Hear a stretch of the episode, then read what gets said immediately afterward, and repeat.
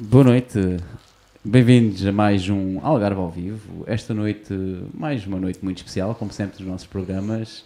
Temos Jo- João Bento Algarvio connosco e vamos começar como de sempre começamos também nestes programas, que é a perguntar ao Bento como é que começa o boxe na tua vida? Como é que aparece o boxe na tua vida? Boa noite a todos. Boa noite, outra vez. O boxe aparece por acaso. Aparece por acaso, aparece num desporto que eu não gostava, um desporto que eu não, não era fã, pelo contrário. Falavam de boxe, eu, é nariz partidos e muito sangue. e que é hoje, não, não gosto disso. Gosto de artes marciais, é o que eu treino. E essa é a minha ideia. E treinavas, Dança. qual era a arte marcial que treinavas? Uh, treinava muito sozinho a arte marcial. Uh, eu sempre gostei do Bruce Lee, que era o Jet Kundu. Mas a minha ação nessa altura era dança, treinava dança, acrobática. Uhum. E era essa a minha, minha loucura, a dança, ser um dançarino e ser um acrobata. Digamos assim, de boxe não. Depois, hum, tinha 14 anos, comecei a treinar full contact e boxing em Olhão. E hum, de repente, aos 15 anos, já estava a treinar boxe. Mas como é que surgiu? Foi alguém que convidou para ir lá treinar o Ah, e boxe? os É amigos bom? e vai experimentar boxe e aquilo é bom, e eu não gosto disso e tal. E um dia fui experimentar, e fui experimentar duas, três semanas, tinha o primeiro combate. Ah, Eras bem bom naquilo. Ah, não, não era bom, nós, nós somos bons, nós vamos ficando bons. Com, Isso também é verdade. com, Como ao vinho. é, é, isto é como o vinho, mas só que o vinho tem que estar parado né, para ficar bom. Nós não. Nós não, nós temos, temos de estar ativos, temos, temos de nos mover. Comecei a ficar bom quando eu entendi que eu queria ser bom. né? E isso foi logo muito cedo, porque eu comecei a treinar e, e, e enchi uma marmita, nesse caso era a mim. E, hum, pelo, os jovens que treinavam lá eram mais experientes que eu, obviamente, e, e eu era muito, muito teso, muito rijo, muito seco, e eu aguentava muita porrada. Mas eh, eu levava porrada, mas sempre na esperança de um dia ser eu a dar. É isso, passado um tempo aconteceu. Ok. Yeah. Mas eu- então conta-me, esse primeiro combate tiveste logo duas semanas a seguir. O ah, certo é que como toda é a malta. Como é que correu isso? É que Toda a malta começou comigo hoje, eh, acabaram de desistir, há muitos anos acabaram de desistir. E, e o João, na altura que era o João, depois já era conhecido pelo João do Boxe. Hoje o João do Boxe é o Bento Algravio. Exato. Um, o meu primeiro combate de boxe, meu, meu, minha treinadora, olha, vamos combater este fim de semana. Ai, vamos? Agora, o boneco vamos, vamos para a Elva. Meu treinador é o Carlos Félix do Olhão. Vamos para a Elva, que é o meu adversário. Ah, ele tem dois combates, igual a ti, é novo e tal, tu vais ganhar aquilo. Está bem. Cheguei lá, era um atleta de alta competição, um atleta campeão nacional. E houve porrada do primeiro ao- último assalto. houve uma ocada. Quantos assaltos é que. Eram três na altura, Três, Amadora. A Amadora é menos Já, assaltos. nada. é. E depois eh, perdi aos pontos. A rivalidade do combate foi muito, mas ele na altura era a vedeta da seleção. Eu jogava em 54 quilos. Passado duas semanas, olha, vamos combater outra vez. Onde é que vamos? Já vamos a vendas novas. É que é um atleta. É para acho que ele tem só um combate. É. Cheguei lá, era o mesmo adversário. Aí, pá.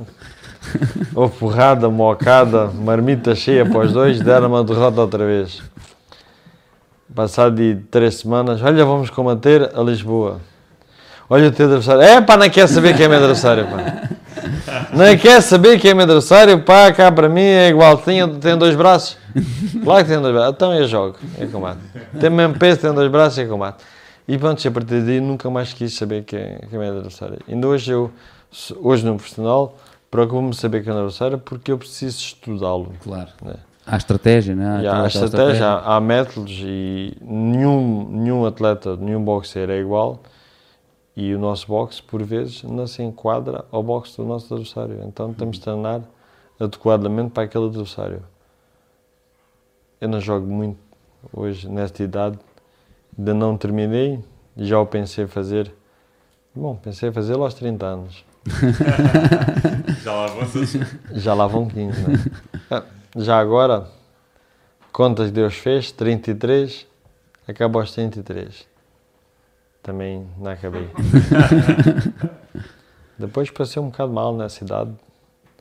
Fiz meia dúzia de combates, perdi-os todos. Estava com a cabeça com os problemas que se passou no boxe. Uh, nefastos, então tive problema, tive para assistir, não assistir. Fiz de combates, perdi-os todos. Estava em Madrid na altura. Um, depois queria desistir do boxe. Depois eu fui convidado para ir para a Argentina. E já estamos a falar do profissional, né? Sim, sim. Depois de meter-me na Argentina, em Buenos Aires, São Pedro, um, um empresário que tem lá amigo, meteram-me, não, vens para cá, Ben, tu foste bom, tu vais voltar a ser bom, a gente põe-te a jogar um título mundial, seja de federação for, a gente... E eu, é, pá, ainda quer saber do boxe, vocês são os gatunos, os ladrões, já me, já me quitaram muita pasta e eu não quero, não, vem cá.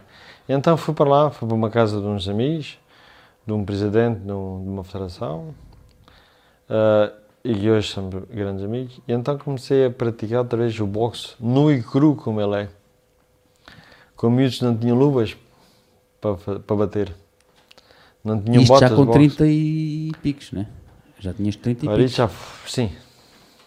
Já, já foi há. E Já, voltaste- tinha, e já voltaste tinha tipo- 35 anos. E voltaste tipo à raiz. E, e isso deu-te volta, deu-te uma. Sim, Eu estava desistindo do boxe por causa de alguns problemas que tive ligado à modalidade, ligado a pessoas que estão na modalidade ou tiveram, Uhum. e então eu pensava que era tudo igual, né?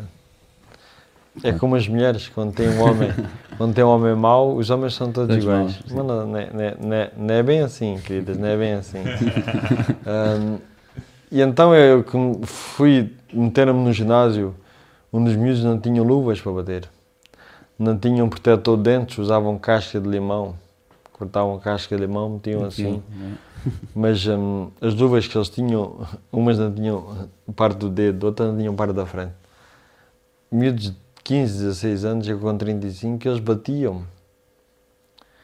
E eu dizia, como é que é possível? Eu fui campeão, fui campeão mundial, este, este é, impossível, esta, esta merda de, de chico aqui pequeno me dá um dano de hóstia.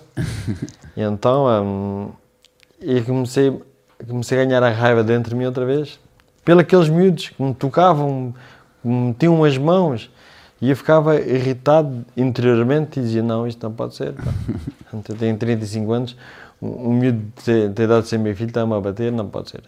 Então comecei, sem saber, comecei a ganhar gosto outra vez e ânimo. Porque isto, o boxe é bom, mas nós temos de ter dentro de nós, para sermos bons, temos de ser agressivos. Porque isto é um- não é um desporto violento. Não. A violência não tem regra e o boxe tem regra. Portanto, não é um desporto violento. Mas é um desporto muito agressivo. E como isto tu tens de ter agressividade dentro daquele quadrilátero, que é o ringue, dentro do quadrilátero no treino, com os colegas, tens de ser agressivo, tens. Não tem, tens de ser, para nunca passar essa agressividade para a violência, tu tens de ser muito disciplinado.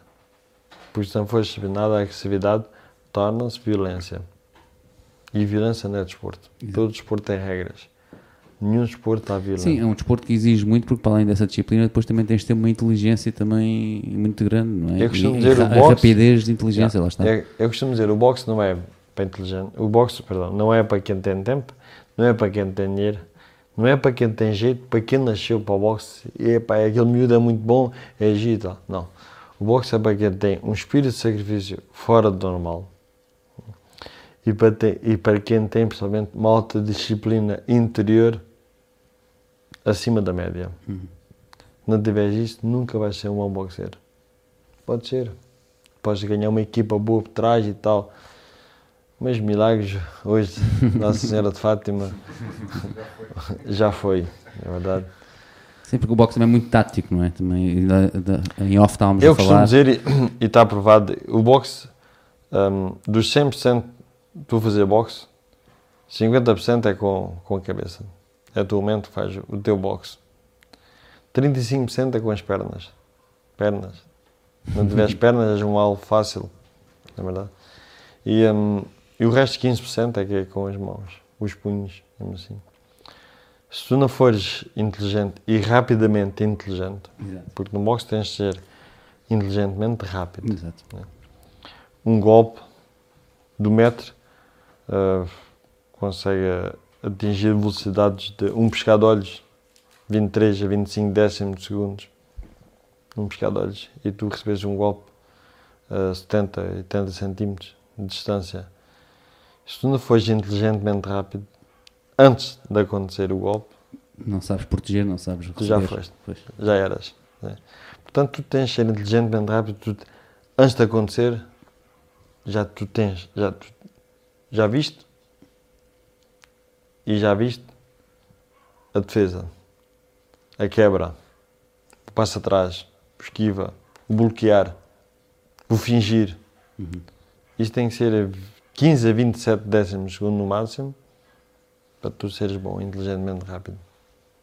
Por isso o boxe, eh, não aconselho, principalmente os jovens que têm a mentalidade de "Ei, vou ser boxe, vou ser boxista. Aconselho a fazerem boxe amador, só depois de terem bastante experiência amador passar a profissional. Tu passaste muitos anos no boxe amador, não foi? Passei quase 10 anos, Pois, ainda é. fiz eh, 148 combates, Exatamente. Muitas poucas derrotas. ah, perdi 18, É pouco. É muito pouco, não é? para ter duas sim. Eh, comecei a deixar de perder o boxe, eh, comecei a aprender mais ou menos o que era o boxe amador. Em 94 tivemos um torneio em Itália, eu e hum, toda a equipa, a seleção, Uhum. e eu senti-me, em primeira vez fui a Itália, foi a Nápoles, e senti-me enjoado, mal disposto, estivemos lá duas semanas, e não conseguia perceber por quem, eu pensava que era da comida, ah, ou do clima, Itália, aqui na Europa, já aqui ao lado, né? Ah, E eu adoro comida italiana, aquelas pastas, aquele arroz. Nunca tinha comido arroz tão, tão gordo, né, que é o risoto. Não sabia que o risoto existia. Para mim este arroz é gordo, é muito bom. Dava um peso e tinha que correr todos os dias por causa do risoto. E, e então eu descobri que, que havia um médico disse-me a mim, que fiz lá exames, e disse-me: Você nunca bebeu vinho? Eu não, vinho não. Meu pai foi alcoólico, deu cabo da da vida de toda a família por causa do álcool. Não, bebe vinho não, não bebe vinho. Sou contra a quem bebe vinho. Então quem bebe? Ah, bebe Coca-Cola, bebe Small, bebe Savanap, bebe água, bebe sumos.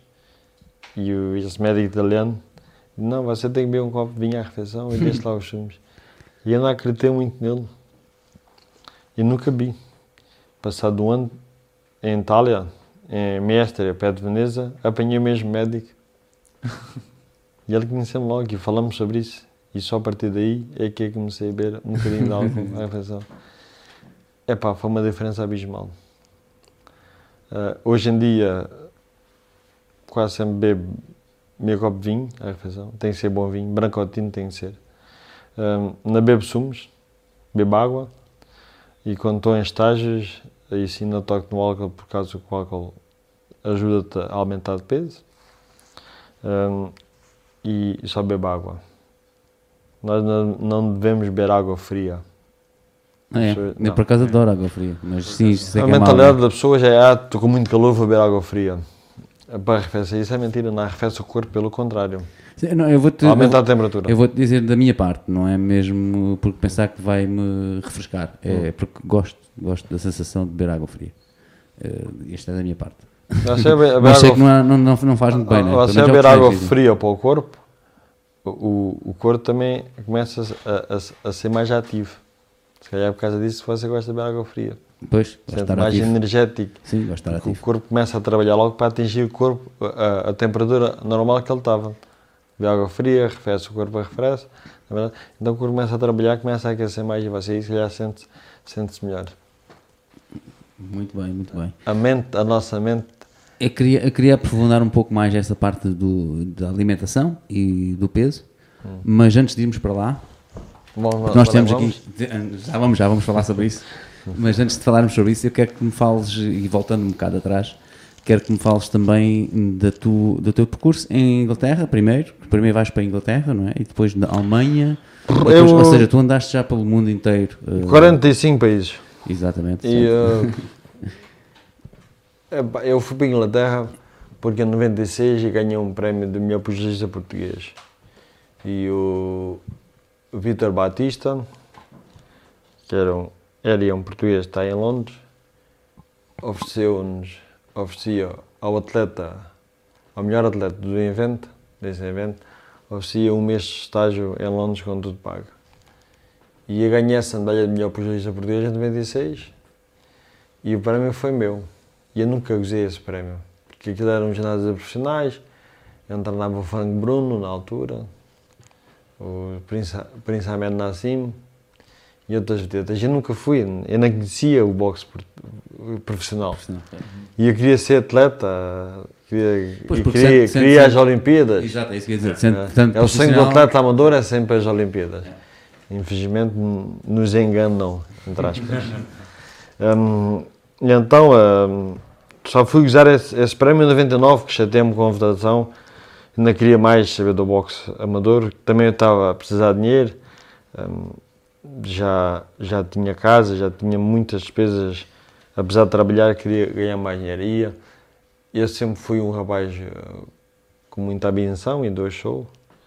Hum, sou feliz da vida que tenho, porque também trabalhei para ela arduamente e ainda continuo a fazer, porque eu não sou daquele tipo de pessoa que quer chegar aos 100 anos e quer estar a trabalhar, e aos 100 anos quer estar nas Caraíbas, em- mais tempo nas Caraíbas do os negócios sugerirem, e meu filho estar bem, minha mulher ao meu lado e pronto, é assim que eu penso no dia da manhã. Não penso ter 100 anos e ter aqui a trabalhar. Não, isso está fora de questão. É de 15 anos que estar nas Caraíbas.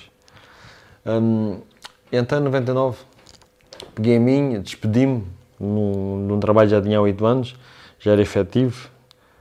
Despedi-me na altura, recebi 211 contos pelo expedimento, lembro-me bem, bem, bem 211.60. E, eh, e fui para Londres, vi a mim e disse à, à minha namorada na altura: Meu amor, eu, eu, eu venho já, eu vou ali e já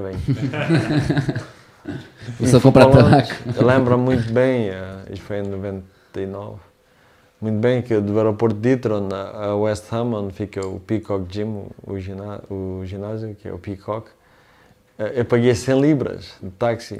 Pois, exato, exato, é. é. Nunca tinha visto aquele táxi a nascer na, televisão, né? E olhava, eh, não tem nada a ver.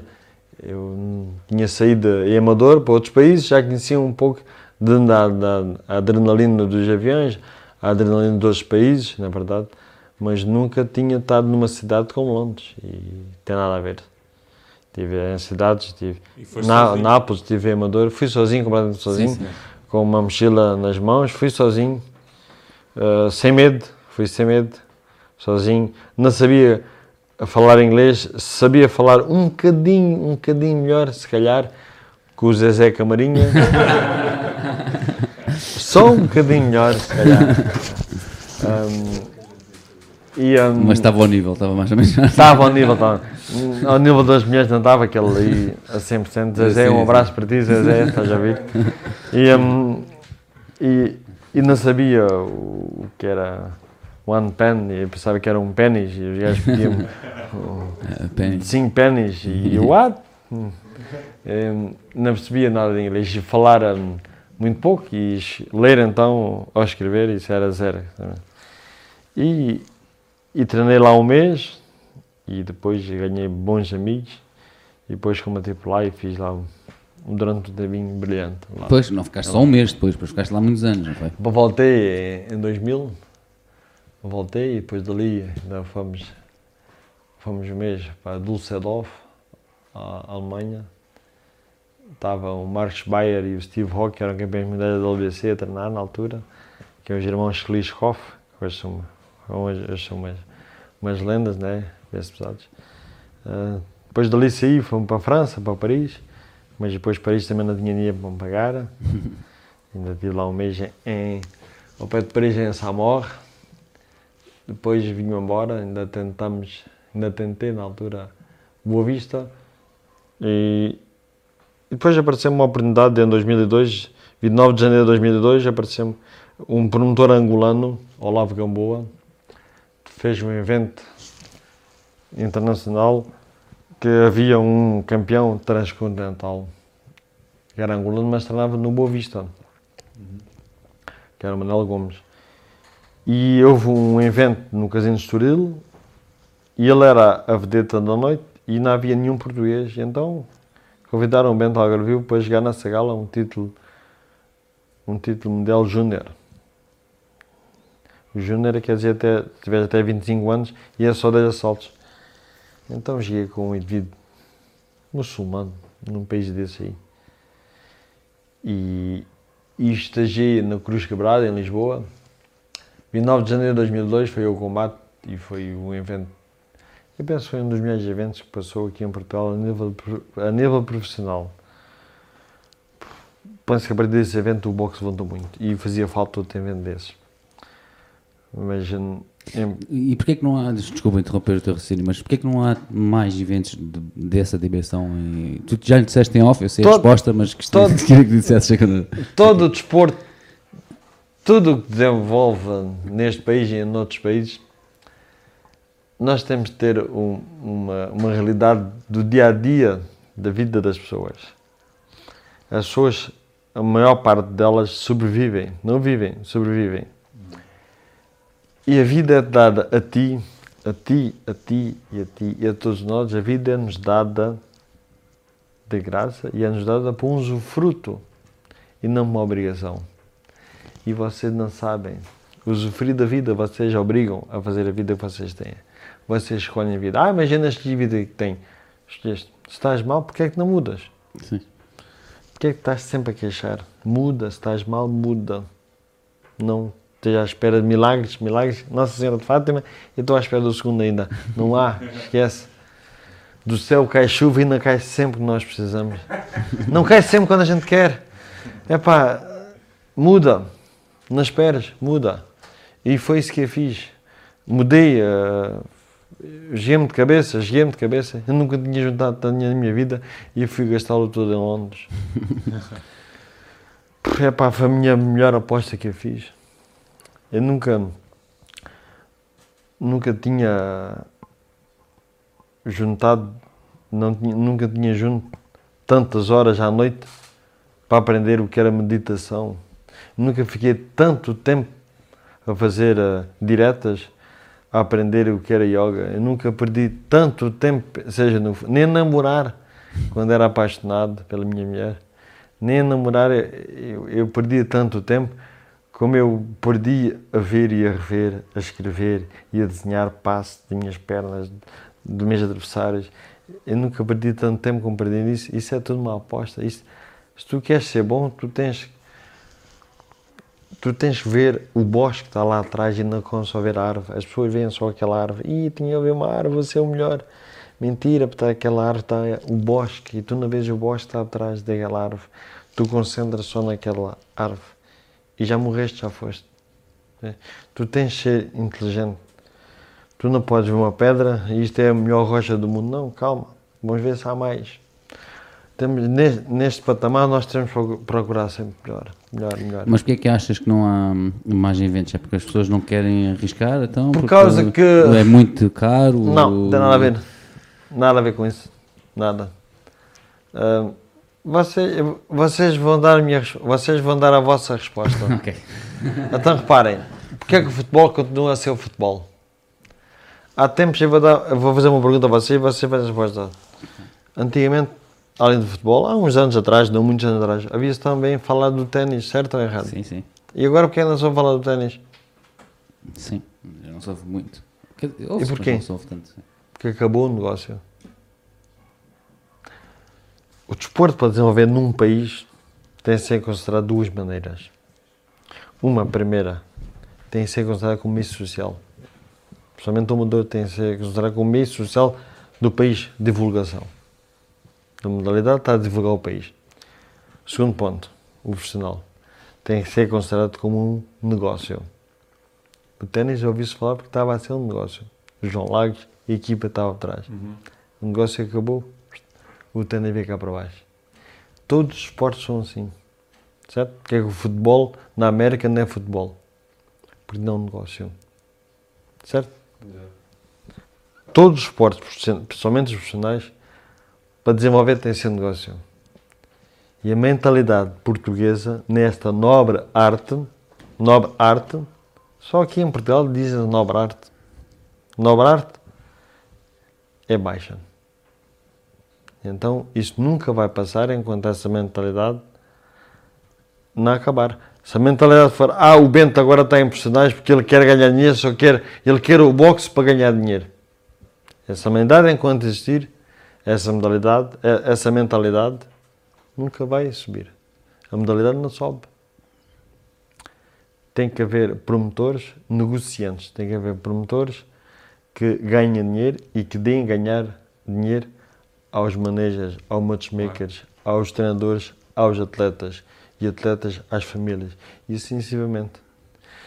Eu hoje tenho, tenho o meu filho, uma tarde, né? meu pai foi campeão mundial, conseguiu isto, isto, isto. Né? Se ele não se engana no boxe, se calhar se engana na dança, se engana no desporto, mas o, o patamar, a inteligência e o pensar dele é pela experiência que o pai passou. Como é que o pai passou? Uma vida inteira a fazer boxe e nunca ganhar dinheiro?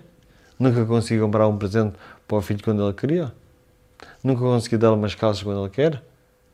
Então, então o pai teve o quê? Teve um trabalho, que é uma modalidade, ou teve um ofício? Uhum. Né? Então o pai andou a estudar para quem? Sim, porque isto do boxe, 30 anos de boxe, é um estudo. E ainda tira o 12 ano, tira o 7 ano, mas o meu estudo, o que eu tenho, que eu tenho e o que eu sou, do meu estudo, que foi a minha modalidade. É. Minha modalidade deu-me a minha vida. Né? Alta ou baixa, mas deu-me. Agora, depende, depende do estudo que tu fizeste, da aula que tu fizeste, da modalidade, depende da tua gradu, graduação. Mas existe aqui também uma, um fator que nós falamos também em off, que é se for outra modalidade como o kickboxing ou outra modalidade não o boxe, já é mais difícil seguir esse caminho que tu dizes, não é? Ou ser profissional mesmo e, e ganhar é. a vida, ou pelo menos ter uma vida estável como, como tu podes ter. Volta ao mesmo patamar que disse no princípio, não é negócio. Okay. Ainda é mais, ainda não mais é negócio. É mais... O, o kickboxing, o full contact, o muay thai uh, é negócio mesquinho, pequeno, que eu chamo mesquinho, pequeno, porque é negócio para treinadores. Mas esses treinadores são os próprios managers, são os próprios matchmakers Sim, e são os próprios promotores, né? Metem atletas a combater principiantes com vedetas, não pagam quase nada os atletas, mas eles ganham onde? Na promoção do evento. Uhum. Porque as pessoas adoram esse esporte, as modalidades de pernas e braços, têm mais adeptos do que o boxe. Nós estamos a falar. Sim, a nível de visualização e de. Yeah, mas, assim. mas as pessoas estão mais ligadas também houve mais venda de imagem de filmes cinematográficos sim, sim, sim. sobre artes marciais e as coisas assim, pronto. Tem um bocado a ver também com a venda de imagem. Mas em si o negócio está aí, o bolo, né, o bolo, né? uma fatia só para os atletas, e yes, acho isso muito mal. No boxe não. No boxe se fores bom, tu ganhas metade do bolo. Metade do bolo é teu. É ganhas metade do bolo. No kickbox, se tu fores bom, ganhas uma fatia do bolo. E essa fatia é pequena, sabe porquê? O bolo é grande, mas o bolo não dá para todos. O bolo, dividido por todos, às vezes é do mesmo tamanho que a fatia por cada um. Porquê? São pequenos, pensam pequeno. Eu um dia pensei em ter mais carros que o meu pai. E um dia pensei em ter mais carros que o meu pai. Pensar pequeno, tu ficas pequeno. Diz-me com quem tu andas e eu digo quem tu és. É simples. Muito bem. Deixa-me só um, comentar. Olha à vontade, olha à vontade. De, comentar, não, só, referir aqui os comentários que temos aqui na, online. Diz uma pergunta só dá bocado. Ah, ok. Tu achas que se não, tiveste, não tivesses ido para Londres, tinhas tido. Era apenas mais um. Se não tivesses ido, achas que a tua vida tinha. Tem a ver um bocado com a mentalidade que tu tens também. Porque repara, uh, eu tenho testes, eu faço testes. Uh, uh, atletas que eu quero pegar neles, não tenho nenhum em português, mas vou pegar num, mas tenho outros, tenho do Brasil, tenho da Colômbia, da Argentina. Eu faço testes simples uh, uh, e eu ponho um prato de comida com um bife, um, 100 gramas de arroz cozido e 220, 250 gramas de bife grelhado e um, eu ponho e mando o atleta comer conforme ele come, eu vejo logo se ele é inteligente, se ele é, se ele é esperto. pela maneira de comer, pela maneira de cortar e pela maneira de pegar da comida e pôr na boca, pela agressividade, né? pela maneira de olhar, isso eu consigo ver se o atleta é rapidamente inteligente ou não. Só pela forma de comer. Pela forma de comer, é- e de repente estão na mesa e passam aí uma água, se faz favor. O copo de água, com a esquerda, se o copo está na direita, porque é que ele não passa? Ahm, são pormenores pequenos, mas fazem enormes diferenças nesta modalidade que é o boxe. Então, de nós, tiveste o jantar connosco, de nós os quatro, qual é que era o que tem mais. eh, Vocês quatro, Qual é, qual é, Qual é o melhor? Qual é o melhor aqui? vocês quatro ali, eh, o jovem ali, eh, O do bigode? Yeah, o do bigode, não sei se é por causa do bigode não, quase nem para para comer. Nem, nem para a a, a falar. Na- a falar e ele come bastante rápido. A comida não faz efeito, por isso ele nem guarda. Sim, sim. E deve ter um microciclos bem acelerados, aquilo está sempre. Come. Não para, aquele miúdo não para. Não para. Antes. Uma vez experimentei boxe e disseram que que era bom. Experimentei na brincadeira com o meu que praticava. E ele disse que era bom, o único problema é que baixava a cabeça. Mas que ele disse, disse, disse, disse, disse, tinha jeito, estás a ver? Tenha cuidado comigo, hein? Tens de levantar a cabeça. No boxe, tu tens 100 atletas a dar na boxe, esses 100 atletas aprendem a bater. Mas só dois ou três é que aprendem a levar. Ou seja, capacidade para levar muito poucos. Que Capacidade para dar, somos todos. Todos somos bons. E para levar, na tua opinião, é mais importante. Se não saberes receber, jamais, Pois é, jamais acho- tens inteligência Acho que, é para por, dar acho que é certo. por isso que eu não, não dou para o boxe. Não, não gosto nada de, de levar. Que idade é que Dar, é- Que idade é que tens? Agora estou com 40. Deixa estar. Não. Deixa, deixa continuar a ter juízo, não vais para o. Não, mas é, não, mas é que, Bento, tu, tu és campeão do mundo, mas ele foi campeão de. Foi campeão de Portugal, de kickbox, mas só havia outro. E Ah, ele não bem. ir. Era- era Ele eu não mais um. E, e, E ele faltou. não, também vais-me dizer que o outro era maneta, não? Se calhar, se calhar ele só falou que o outro não apareceu, mas não falou essa parte, mas se calhar é isso. Não, tinha Foi, sim, eu, sim. eu ganhei, eu, eu- eu no boxe, eu, todo o kickbox, kickbox, eu tenho 25 cinturões.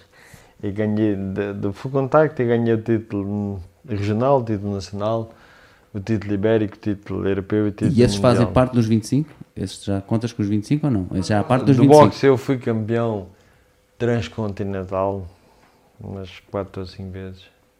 Umas, já não me lembro se foi 4 ou 5. Fui campeão do mundo hispânico da LBC, 4 vezes acho eu. Hum, fui campeão intercontinental, fui campeão transcontinental, fui campeão do mundo hispânico, para 24 países.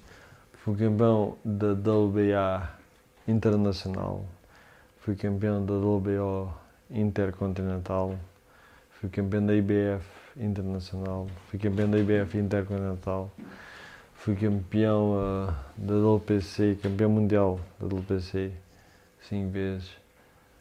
Ah, Podes fazer tipo uma múmia de cintos. Mini museu? Se- Não, Yeah. tipo, uma- tu enrolaste todo com os cintos, fazes, ficas tipo múmia de cintos. Yeah, yeah. Eu não tinha tantos- pensado- com tantos cintos que tu não- tens. Não tinha, não tinha pensado nisso. Já tenho 25, 25 é, é, muito, é muito peso. Muita coisa. É muito peso, digo já, é muito peso. E onde é que estão os cintos todos? Onde é que os tens guardados? Ah, eu tenho, tenho uma casa, tenho um apartamento, tenho uma quinta que estou a construir e E hoje eu estou a arrepeso de ter feito, fiz um, um, um quarto, digamos assim, só os, para os meus troféus. Claro. Tem 6 metros de comprimento por 4 de largura e e está pequeno. Tens que expor isso. Um museu, tipo um museu. Um museu Bento Algarvio. Olha, uma boa pergunta Fica para fazermos online. proposta. Exatamente. Fazemos online, o que, é que as pessoas acham? Eu acho perfeito, acho muito bem. Ah, eu devo ser, se não, não estou a gabar, né? mas é a realidade, devo ser o atleta mais galardoado Exatamente, é isso que eu ia dizer, não é? aqui nesta região, o Algarve, a não ser se for Portugal inteiro. E Se, não. se já não falar nacionalmente, não é? Aqui do Algarve, de certeza que deve não, ser. eu penso nacional. Ahm, porque não um museu? Era uma boa ideia. Já valeu a pena vir cá à noite. Essa ideia é brilhante. Ideia é brilhante. Vamos propor à Câmara Municipal de Faro. Vamos, Vamos. propor a, a isso. Também temos, temos que ver as respostas dos, dos fãs, não é verdade? É verdade, temos que Penso ver. que os fãs Uma, também são uma importantes. estátua tua, pá. Um museu tem que estar uma estátua assim. Uma estátua tenho na minha quinta. Tamanho real. Sim, também é real. Ah, peraí, Quem é que fez? Não foi o mesmo que fez do Ronaldo, não, senão tá- Não, não, não. não. Esse artista não foi muito bom. Já, já foste à, àquela escadaria do Rocky? Já- Em São Francisco, é Não, verdade. Filadélfia. Não, sim, Filadélfia. sim, sim, sim. Não fui e não conheço se tivesse falado pessoalmente, mas vou conhecê-lo. Vais conhecer ainda? Vais? É um- uma ambição, um sonho? Não, ou... não, nem a ambição é sonho. Eu, algumas metas que eu coloco É na uma minha meta, vida, claro. né? Ok. E essa é uma das metas e, hum, e não, quando eu coloco uma meta na minha vida, eu sei que vai acontecer. Eu sei que vai acontecer. Eu já vi isso, futuramente eu já vi isso.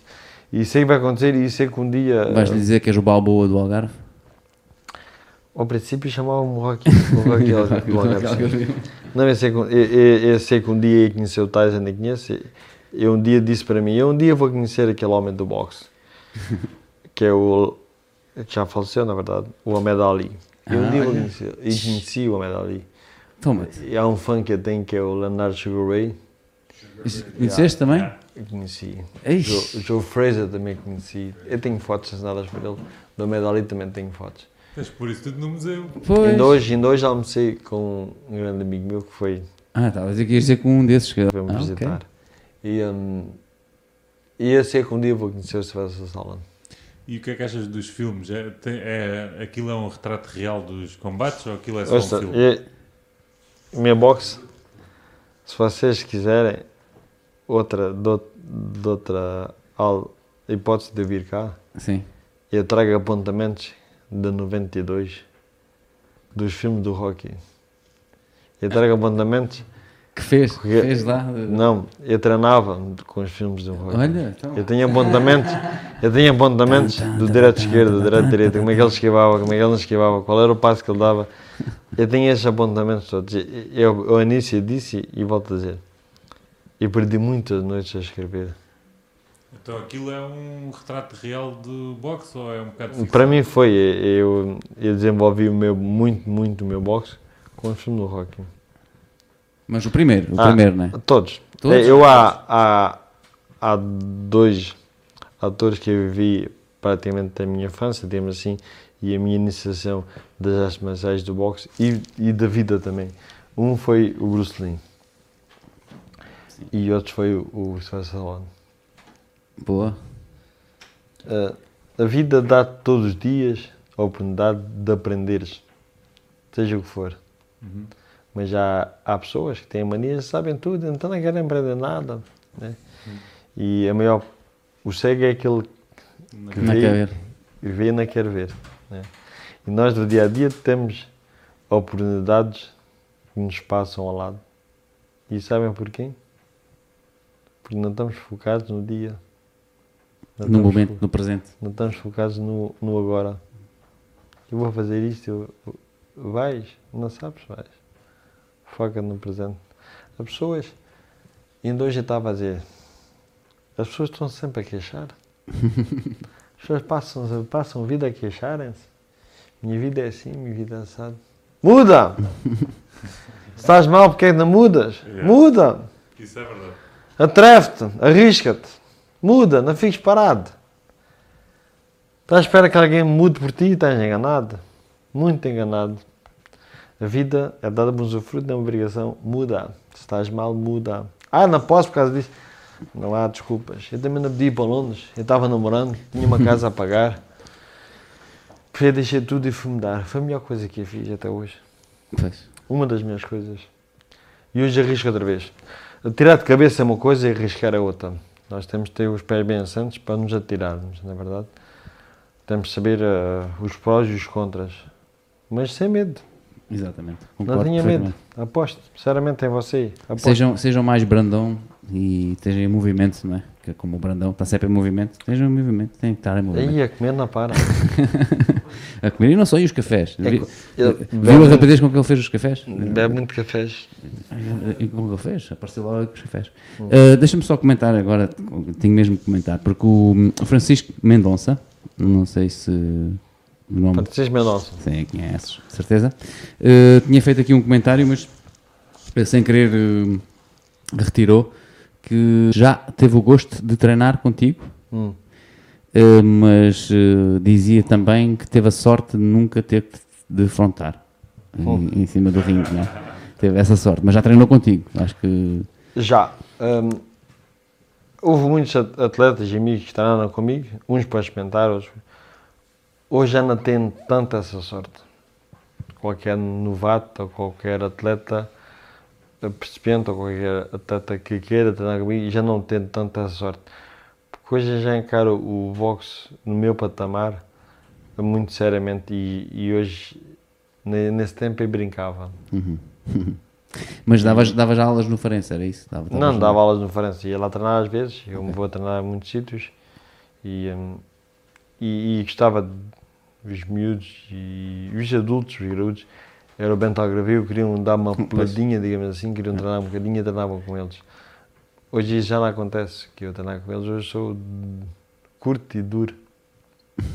Porque hoje tenho a idade que tenho e rapidamente, de um inexperiente, a gente dava um golpe que faz, pode, Sim, sim, sim, hoje pode pode-me dar. fazer muita moça. Portanto, hoje eu posso treinar, mas não brinco. É como ir correr, eu vou correr. Eu vou correr ao meu ritmo. Se aguentares, aguentas. Se não aguentares, não aguentas. Se fores melhor que eu, melhor ainda.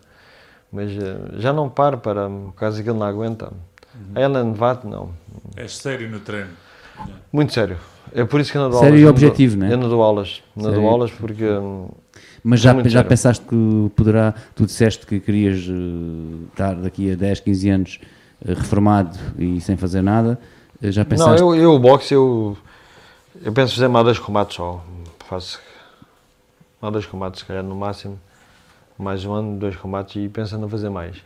Ah, quem sabe se eu volto como, como outros, se calhar aos 51. Eu estou convencido que vou parar agora aos 46 e aos 51 vou voltar outra vez. Mas achas que ensinar não será uma, nunca será uma opção para ti, então? Por causa Ah, da, da não, forma isso, como tu isso é vês? para treinadores. Eu, eu não quero ser treinador. Exato, é isso. Eu, que eu quero ser, porque senão sou apenas mais um e isto não muda assim.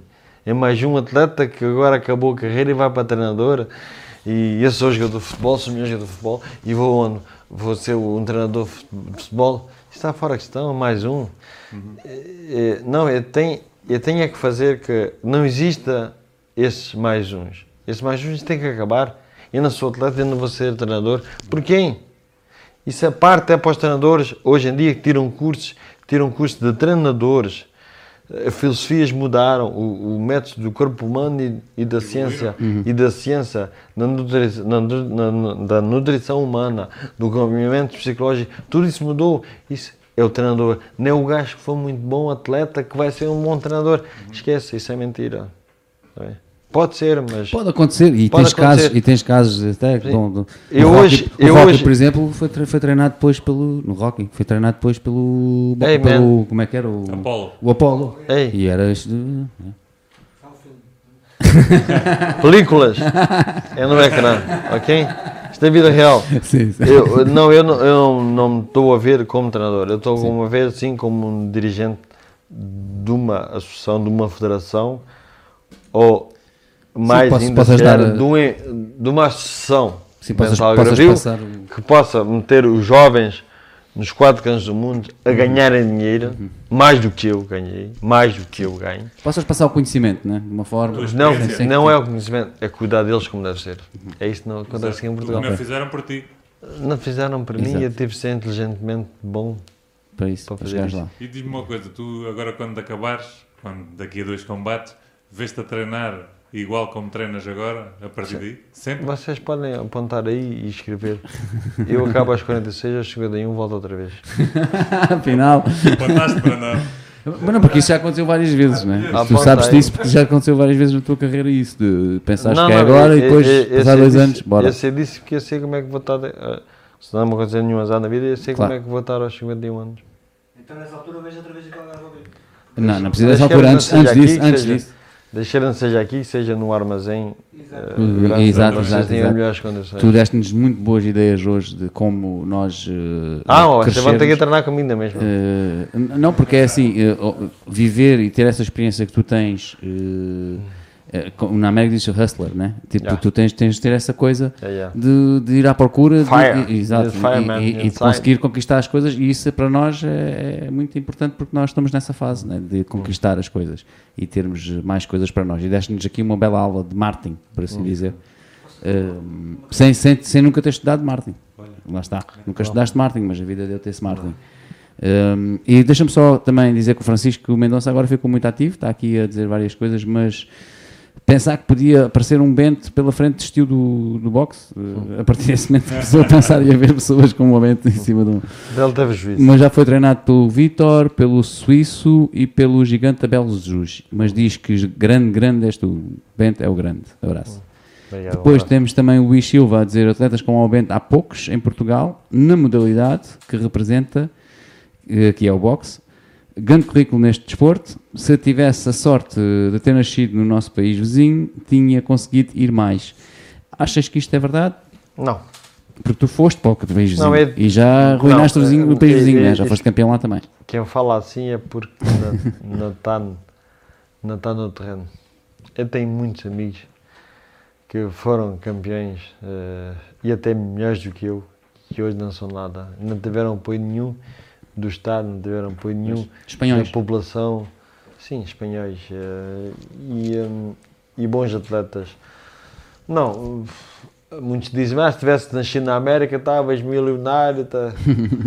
se calhar estava, mas não tinha a linda família que tenho, não tinha, se calhar, os bons amigos que tenho, já tinha sido, se calhar, enganado muitas vezes, se calhar já não estava cá, tinha sido morto já com muitos amigos que eu tive, bons, bons, e já faleceram. Nunca ias ser É- entrevistado é pelo Algarve ao vivo. é maior, Não, é? Não ias ser entrevistado pelo Algarve ao vivo. nem ia ser, nem, nem ia, nem ia ser entrevistado. Pelo Algarve ao vivo. Pois, essas coisas já contam, não é? Essas coisas já contam na vida. Não, tu também disseste em off que é ninguém me tira o meu Algarve. Não é? Minha, meu- podes, ir Não. para as, podes ir para as Maldivas, mas Não, uh, não. o Eu Algarve. vou, quase todos os anos vou mais para as Caraíbas, eh, passar as minhas férias, mas viver, viver é o nosso Algarve. O melhor sítio do mundo, esqueçam lá. Concordo. É verdade. Essa loucura, ai, eu quero ir, quero ir para Londres, ai, quero ir para a América, ai, quero ir para as Caraíbas. É para vocês vão, vão, vão-se embora, não chateiem a cabeça. Mas vocês estão cá outra vez. É mesmo. Ai, vou emigrar, vou ganhar mais dinheiro. Vais ganhar mais dinheiro e vais ter uma vida de cão. Não sais, não sais para beber um café. Não, não, Os não, amigos, não, né?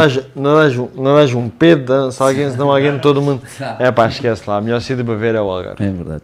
Dentro desse, hum, desse enquadramento e no que estás a dizer, deixa-me só te dizer também que o Didier Grelha, nosso amigo Didier, eh, diz grande Bento Algarvio, orgulho do Algarve, Faro e de Portugal, pronto, mas mais do Algarve e Faro, sem dúvida. E abraço para a família de Artissoc, está-nos a dar aqui um grande abraço também. A Carla Gonçalves diz grande João, e o Helder Lopes, o grande Bento, um abraço de Londres, eh, do Algarvio, também deve ser Algarvio, o Helder Lopes, e está em Londres pelos vistos.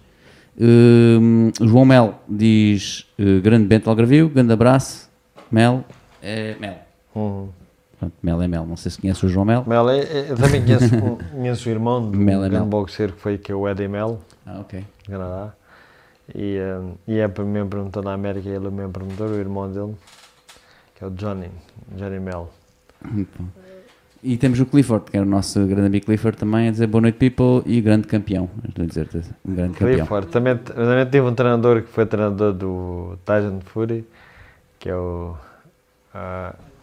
e Mike. Sim, sim. yeah, e também treinei com ele.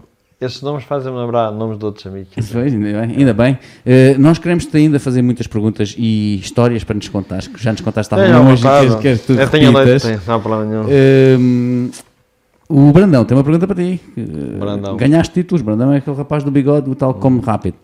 Uh, ganhaste títulos mundiais em várias uh, associações. Em várias associações. Como funcionam as associações de boxe? Qual é a maior? Qual é o título mais importante que ganhaste até hoje? Antigamente a maior federação era a DLBA, a Associação Mundial de Boxe. Depois a DLBO, a Organização Mundial de Boxe, que hoje é enorme ainda. DLBC, que é o Conselho Mundial de Boxe. IBF, que é a Federação Mundial de Boxe. E depois outras, vêm outras federações do mundo hispânico. Um, Transcontinental, Intercontinental, etc, etc. Mas, hoje em dia, a maior federação é que, é que põe mais dinheiro em cima da mesa. Hoje em dia, os adversários já não interessa a federação que estás, interessa o promotor, o invento. Money talks. Se tem dinheiro, Hoje em tem. dia, cada vez mais. Bom, já há muitos, que- muitos, muitos, muitos, muitos, muitos, muitos, e vão continuar muitos, muitos, muitos e muitos, ainda mais, acabar com o boxe profissional. Porque o boxe profissional é mau para a cabeça, porque o boxe profissional faz criar mortes, blá blá blá, etc, etc. Eu tenho 228 combates. Eh, quero fazer 230 e acabar. Um, ah, no boxe dizem que o boxe faz mal à cabeça e, um, e faz criar Alzheimer. não é? Sim. O Mike tá, o Ahmed Ali ficou assim pelo boxe. Agora perguntei a vocês: quantos atletas vocês conhecem do boxe ficou com Alzheimer por causa do boxe? Não conheço muitos atletas. Uma pergunta, uma boa não, pergunta. Não conhece muitos? Não. Diga-me quantos. Não conhece muitos, pode ser dois ou três. Diga-me lá esse dois ou três. Acho que o Rocky não ficou. O Rocky tinha outro problema, não é? Só conhece um, se calhar, que é o Foi falado sim, nessa altura. pá. A minha tia, meu tio morreram de Alzheimer, no gajo nunca deram suco. Só nas enxadas não. Epá, isso é uma doença. Não é derivada ao boxe. Não é derivada às pancadas. Tem nada a ver. Mas jamais conseguem eh, tirar esse- essa modalidade do boxe profissional. Né? Por causa que é, é como eu disse ainda há pouco, é um negócio. Sim, está muito dinheiro envolvido. Claro. É um negócio mundial. Uns, uns países mais do que nos outros, mas é um negócio mundial. Vocês estão a ver aqui a, a Fórmula 1 vem agora para o Algarve, não é? Quer dizer, não pode haver número de pessoas e parece-me já, Sim. já pode haver número É maior. as- Vamos, vamos para uma coisa muito. que é estouradas nesta. Hey man, show me the money! Show me the money! Ok? Chuta nada, tem mais nada. Yeah. That's a problem. Show me the money. Sim. uma coisa, como é que é o boxe, por exemplo, para os miúdos? Cuidados é que eles têm? Ou queres, O boxe, o boxe para os miúdos, eu sou contra hum, o impacto agressivo sem proteção.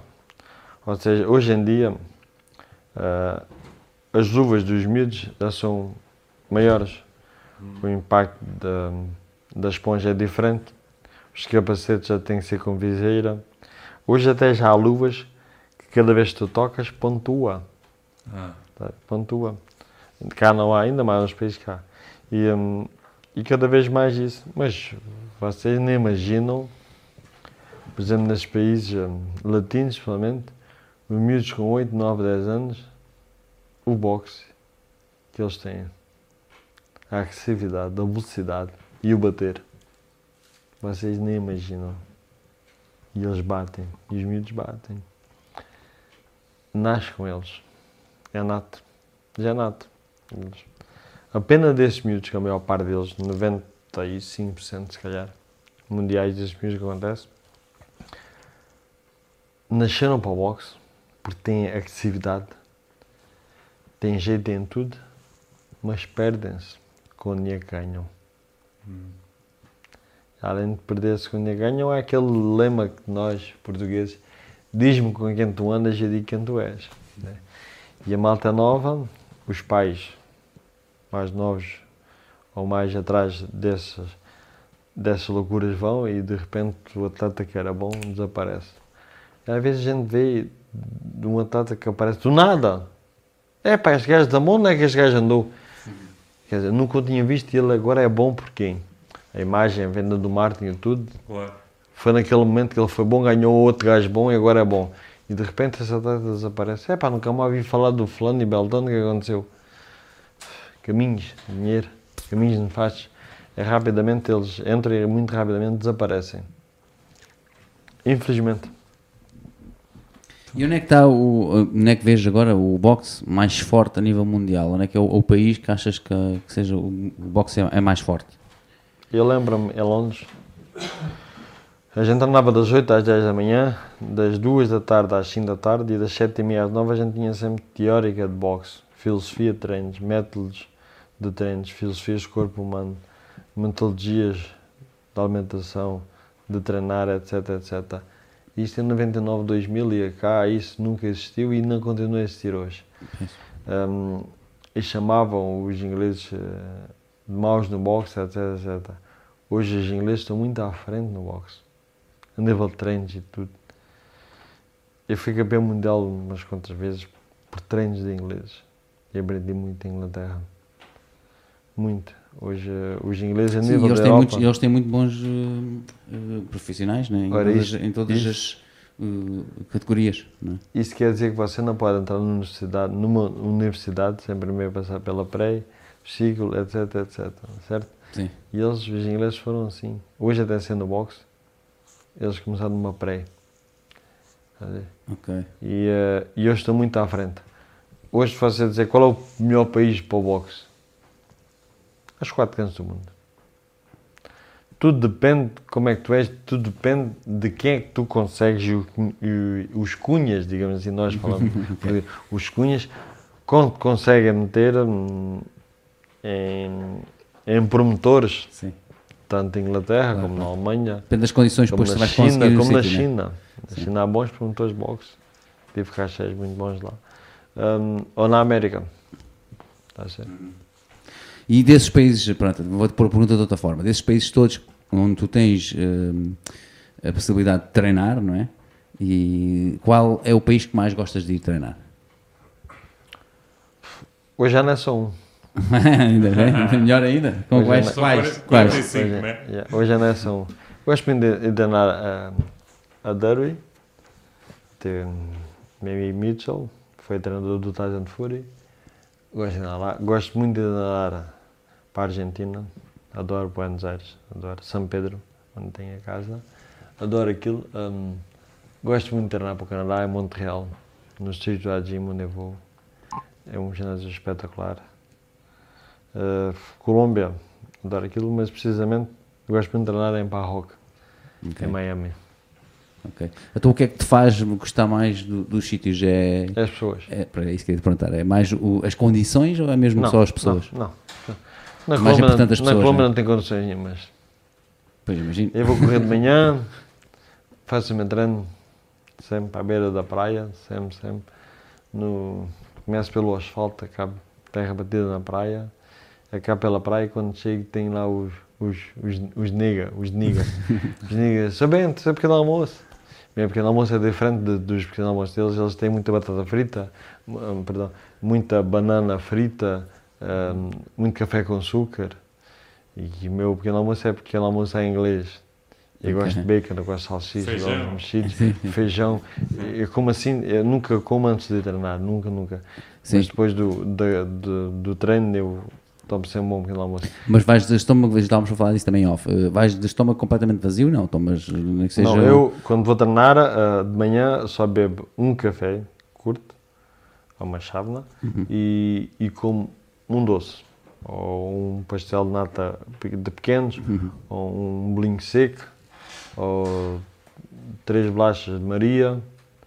Ah, é a única comida. Sim, uma coisinha pequenina, né? Coisa Sempre. pouca, A cafeína entra-me logo. dá-te energia Yeah. logo. A Sim, minha mas- coisa que me levanto quando faço, minha- vocês têm aquele lema dentro de vocês, nós os portugueses, a água é vida. Né? Sim. E eu pergunto, água é vida porquê? Queres água da torneira? É... Água é vida se a água estiver viva e vocês bebem uma parte da vossa vida água morta. Da, Ou seja, vocês bebem água da garrafa. Por isso vocês abrem uma garrafa, deixam ali esquecida, no dia a seguir vão abrir e aquilo cheira mal como tudo. Certo ou errado? Foi de quem? Foi da vossa boca? Não tem nada a ver. Acabaram de lavar os dentes, beberam água, no dia a seguir a água cheira a podre. É Claro que cheira a podre. A água está morta, os micróbios estão na água, estão mortos. Você abrir a torneira, aquilo com o ar entra em decomposição e cheira mal. A água viva, né? é a água da torneira que vem. Aí é que vocês devem bebê-la. E se vocês quiserem água que entre dentro do vosso, do vosso corpo e comece logo a interagir com vocês próprios, vocês devem mexer a água. Devem fazer um moinho dentro da água. Aquele moinho, com uma colher, mexem um copo. Quando ela está ali a fazer moinho, é que bebem. Toma. Assim entra e o vosso corpo começa logo a trabalhar. Porque chama-se água viva. Vocês à noite fazem uma experiência. Põem um copo de água da torneira e um copo de água da garrafa. Sem luz. E mexem um e mexem outro. E vocês aí vão ver a resposta qual é a água morta e qual é a água viva. A água de garrafa não, não, não tem um único brilho. Está morta. Tudo que está na água é morto. A torneira começa a brilhar. Por dentro tem uns seres vivos lá dentro. É viva. Vocês vão. A água mais viva que existe, qual é? É do mar. É do mar, por isso à noite vocês fazem assim na aguinha, aquilo é só brilhante. Ah, está cheio de luz. Você não sabe o que é aquilo tem luz. A água do mar é super viva. A gente não, não a consegue beber porque é muito salgada, na verdade. Mas chega a fazer quilómetros, beber muito. Leve salicórnia, tem sal, tem sal e aquilo alimenta. Uh, temos aqui uma pergunta interessante também. Quem é que foi o teu primeiro treinador? de Sempre. De boxe ou de kickboxing? de Sempre. O meu primeiro treinador? Sim. E quem é o, o treinador que te mais marcou? Depois de dizeres quem foi o teu primeiro, dizes quem, é- quem é que te é- mais marcou.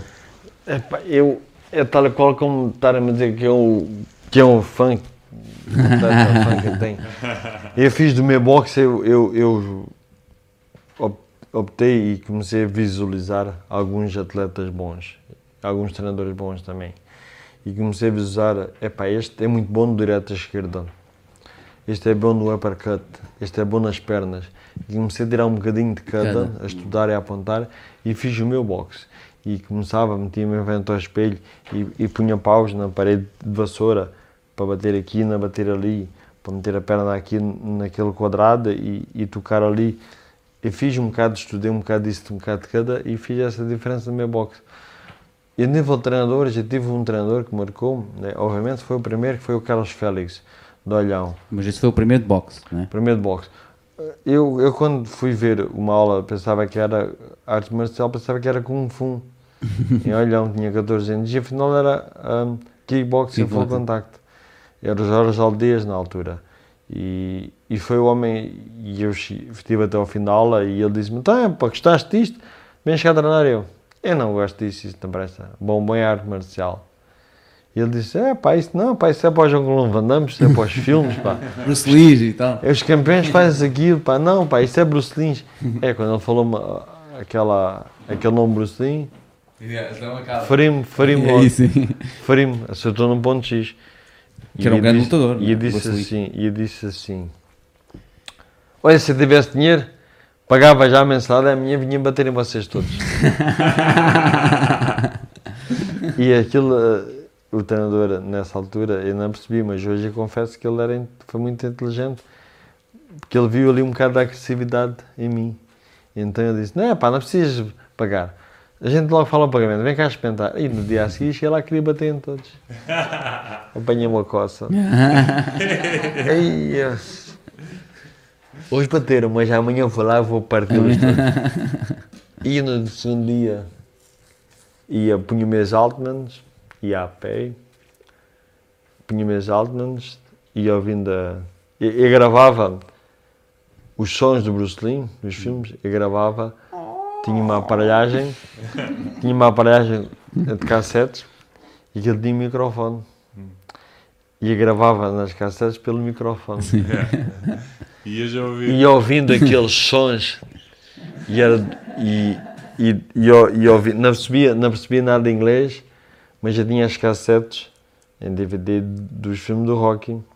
E então, e ouvindo a música, e gravava, e ouvindo até lá chegava cheia da pica, eu hoje vou partir as castas. Aí o segundo dia apanhei uma coça. Aí, e o terceiro dia outra coça, e eles diziam assim, já chega, rapaz.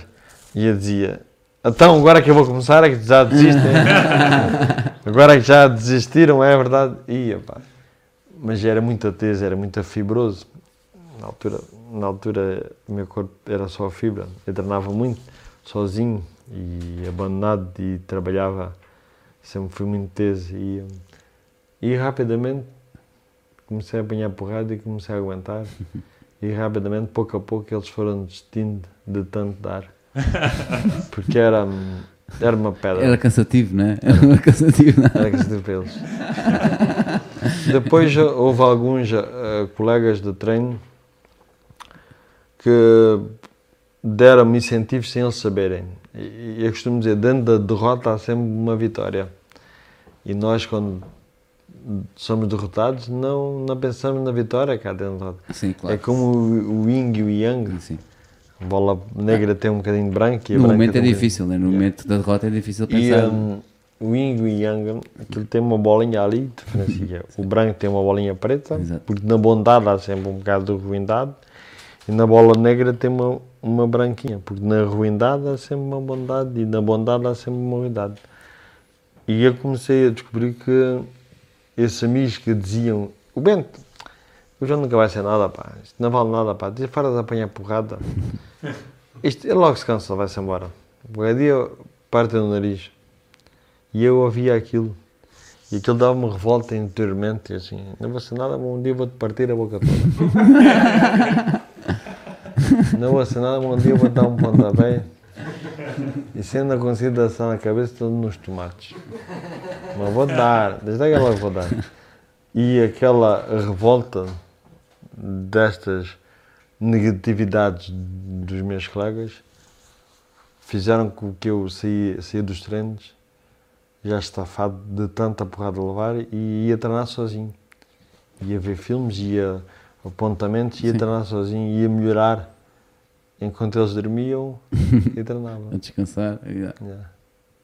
E E ficava até às duas da manhã, duas e meia da manhã, às seis e meia da manhã levantava-me lá e eu, de olhão para fora, de bicicleta, às seis e meia da manhã ia trabalhar. Chegava ao, à carrinha da, do vendedor da mimosa, entrava bom dia, íamos para a quarteira vender, assim saíamos da, do portão, Estava a dormir já. Então não fazias aquela típica coisa de acordar de manhã e ver logo os ovos? Não, Em jejum? não, hoje eh, nunca fui, nunca fui capaz disso. Em Miami a gente treina e quando acabamos do treino, da corrida somente, é sempre 10 km todos os dias, a gente acaba a corrida logo antes de fazer o resto dos exercícios, a gente toma um shot que é um ovo, um ovo mexido, um ovo cru mexido. Cru. Sim, há cru mexido, eh, uma cabeça de alho cortada aos bocadinhos Tudo coisas boas. e, há- e, um, e um bocadinho de azeite e tomamos aquele shot e Ah, o Nada. azeite safa isso então.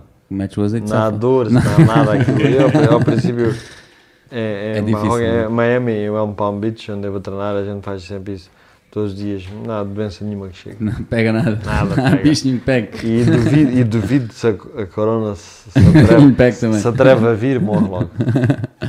Temos aqui o André Cardoso, também com uma boa pergunta, nosso amigo André. Uh, para já, dar um grande abraço à equipa do Artisoc, por isso é, meninos estão englobados neste grande abraço. Uh, para, o- para o Bento também. E eu gostava de perguntar quais são os pugilistas atuais que mais admiras e porquê, já agora, se quiser justificar. E também, como é que vês o estado do boxe nacional?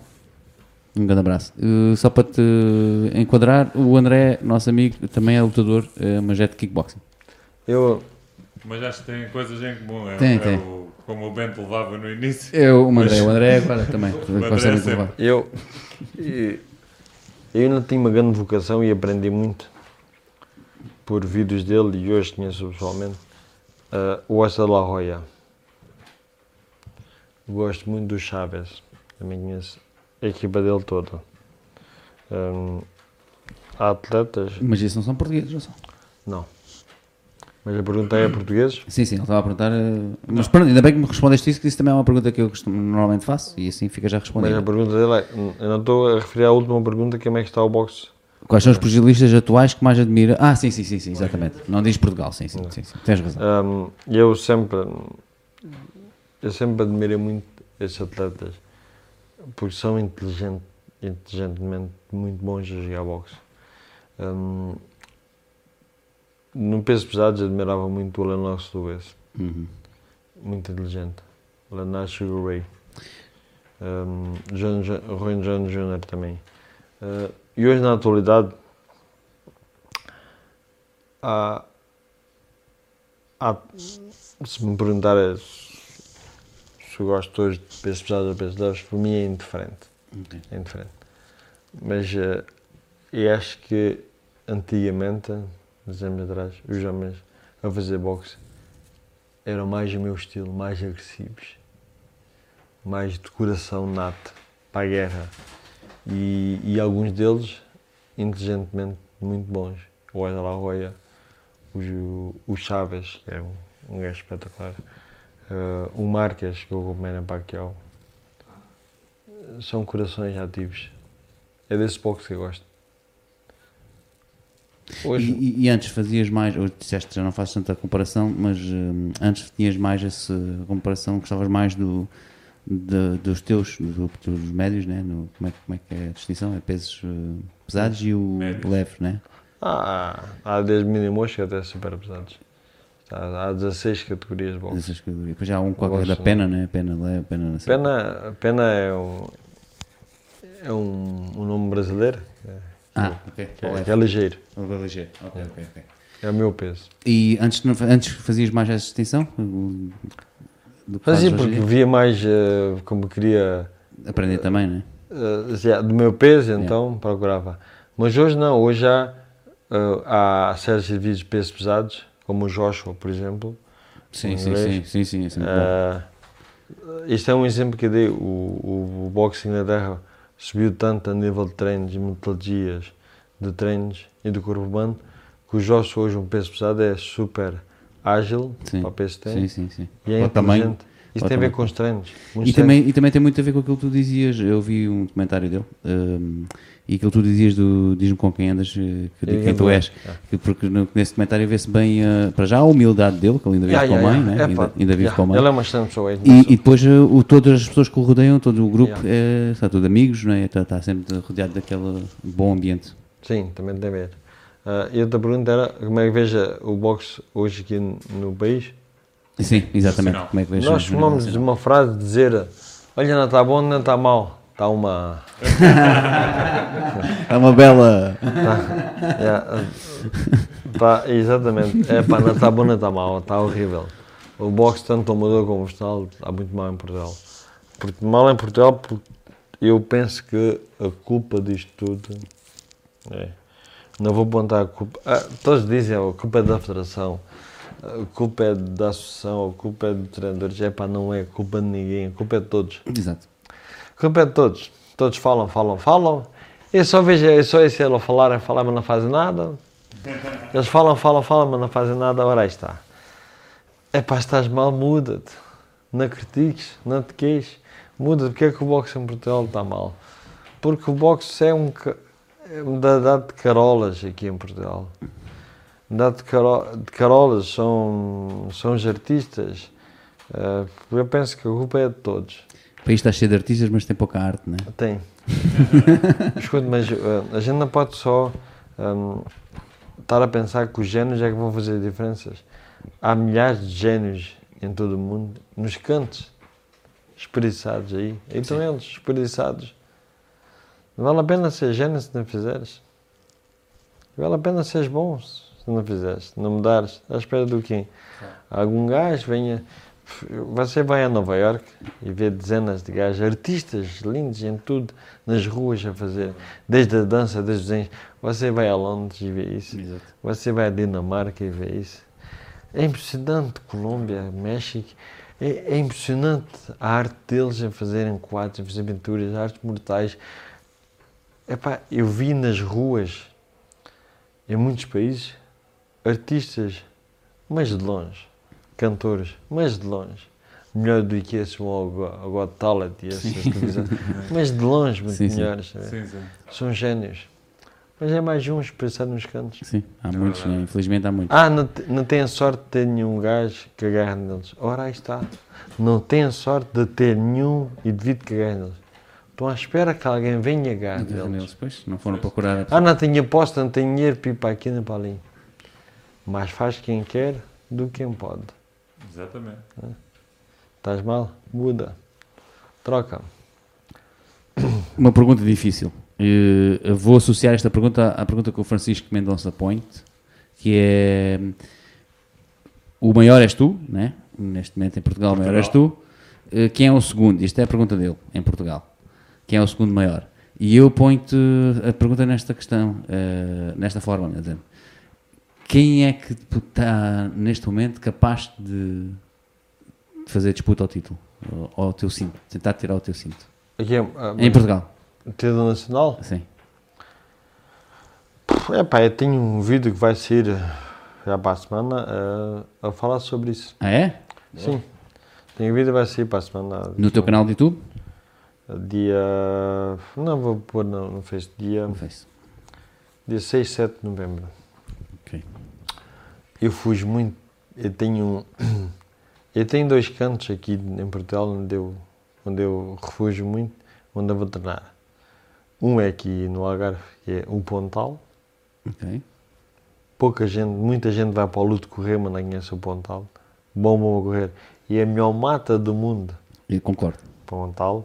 Há duas matas lindas que corri, eh, fora do Pontal, foi em Kiev, eh, em Indonésia e na Ucrânia. Também tem uma mata brilhante junto à, à praia, daquela areia preta. Estive lá duas semanas também. Tem uma mata impressionante, linda. Hum, há uma mata argentina, São Pedro, ao pé de Buenos Aires também, linda, enorme, enorme. Mas o melhor sítio para correr é o Pontal aqui do Algarve. Esqueçam lá. A temperatura, o arvoreda, o clima, tudo, tudo é bom. Não, tudo. a sensação, os cheirozinhos. As né? matas, Aquela tudo, tudo, tudo. Eu começo a correr aqui e já corro aqui há mais de 20 anos. Naquilo não havia nem caminhos de motocross como há hoje. Sim, sim, há Nem caminhos de agora. bombeiros como há hoje. Um, eu já corri ali e hoje continuo a correr e eu gosto sempre de correr no final do dia e termino à noite. Ou seja, eu quando vou correr tem a ver um bocado com a natureza. Quando vou correr no final do dia, dentro da natureza, árvores neste caso, tu estás, a natureza está a acabar de transmitir o oxigênio. Já não, já não produz Sim. mais oxigênio. E então começa a deitar fora, para fora o dióxido de carbono. Né? Ora, se tu treinares nessa altura, o que é que tu vais consumir na respiração? Pouco oxigênio. Na verdade. Misturas com dióxido de carbono. Se tu conseguires correr 5 minutos e quilómetro nesse clima, imagina o que não corres quando tiveres a 100% de oxigênio. Rapidamente, mais rápido, o teu patamar de pressão física sobe. É um bocado, que subir, obviamente. tem. é um bocado obrigado. quase como uma, como uma al- uma altitude, não é? É usado um bocado como, como Sim, forma das eu gosto, altitudes. eu gosto de andar no frio, não gosto de andar na chuva, odeio. Mas gosto de andar no frio por causa disso. E vou às vezes para picos altos, eu Uhum. para países frios e tudo por causa disso. Mas vou às escondidas sem ninguém saber. Dê-me e-mail, vou ali beber um café já bem. Com isto fugiste, fugiste muito bem à minha pergunta, mas não te vou deixar fugir e vou-te perguntar outra vez. Quem é que era a pessoa? Tens de dizer nomes. Uh, neste caso tens de responder ao Francisco, dizer quem é que é o segundo, quem é que é o segundo melhor em Portugal. E quem é que era eu não- não- Olha, para neste- mim, tens de responder quem é, quem é que momento- faria frente neste, Neste momento. momento, uh, depende dos pesos. Ok. Hoje, do teu os, melhores, hoje, os melhores atletas, a profissional ou amador? Portugal. Portugal. Mas a Ah, profissional. uh, não me diz, não, Bom, mas deve estar a referir a profissional, estamos aqui a Deve falar de profissional. profissional, sim. Uh, melhores atletas profissionais hoje estão, estão no Norte, estão no Porto outra vez. Porque um, a união é que faz a força e neste, neste caso o boxe está mais unido hoje em dia no Porto outra vez. Eu digo outra vez porque 90 e, de 90 até 99 eh, sempre foi muito unido o boxe no Porto. Voltou um bocado para Lisboa e agora está outra vez no Porto forte. Hum, não, hoje já se vê bons atletas no Porto. Se me disserem que é o número 2, Sim. Quem é para ti o número 2? número 1, um, talvez pelo peso, é, é que tu não tens atletas, tu pode. Diz lá esse jovem. Eu, eu não, po- não posso responder a. a- não pode, está bem. Não respondas, a- pronto, não a- faz atletas que, hum, que diga que é no número 1, um, número 2, e está o campeão e depois é cá o número 1, um, número 2, número 3. Ele deve estar a, a, a, a meter-me a mim em, em primeiro lugar. Exato. Sim, sim, ele põe-te aqui em primeiro. Yeah, Este é o número dois. hum, hoje não há atletas bons profissionais. Há principiantes de profissionais. É diferente. Não há nenhum primeiro segundo lugar. Não podes apontar um primeiro segundo lugar. Uh, Nós temos bons atletas que têm 3, 4 combates. o que é que isso é?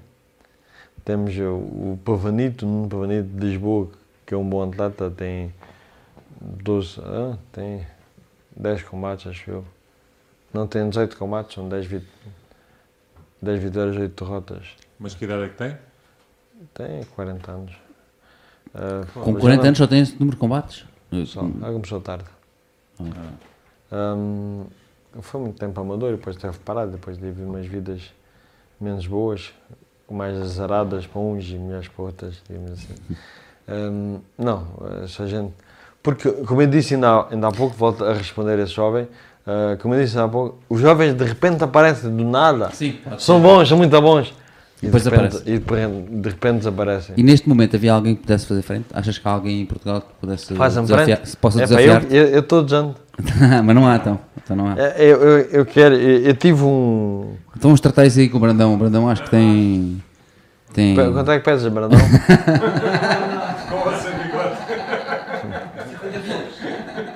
Hã? E, eu ia dizer exatamente isso. 50 e poucos. Mal, eu, eu ofereço uma, duas refeições por dia no meu restaurante, até bem engordar. Quando chegar aos 61, diz. Deste aí uma boa dica hum, que eu gostava de mencionar também e falar, que é o, o teu negócio para além do boxe. Tens restaurantes, não é? Tens um em Olhão e um em Faro. Epá, eu dinheiro que ganhei no boxe, eh, eu sempre investi. Adoro a adrenalina. Quem adora a adrenalina adora a velocidade. Quem adora a velocidade adora carros. É verdade. Ahm, mas acima de tudo, eu já passei muita fome. Eh, hoje, eh, acima de tudo, hum, eu gosto de viver bem. E ter um E- restaurante é e, forma uh, de nunca mais passares fome? Achas que é. Não, não, não tem a ver com isso. Ah, eu montei um restaurante porque eu, ah, minha mãe foi cozinheira e eu adoro Ah, cozinhar. ok. pronto. E montei um restaurante porque a minha mulher estava parada em casa há dois anos sem nada a fazer e é das piores coisas que existe é a mulher ter tempo para pensar. A mulher quando tem tempo para pensar, taca, taca, taca, taca, taca. Nem um capacete de boxe consegue tapar. Está fora a questão. As mulheres têm que estar É ocupadas. verdade. Porque a mulher Concordamos. é impressionante a mulher, não se vive com ela e não se vive sem ela. Não se compreende. Então, é, é o bichinho mais apetecível para nós, mas é o mais complicado.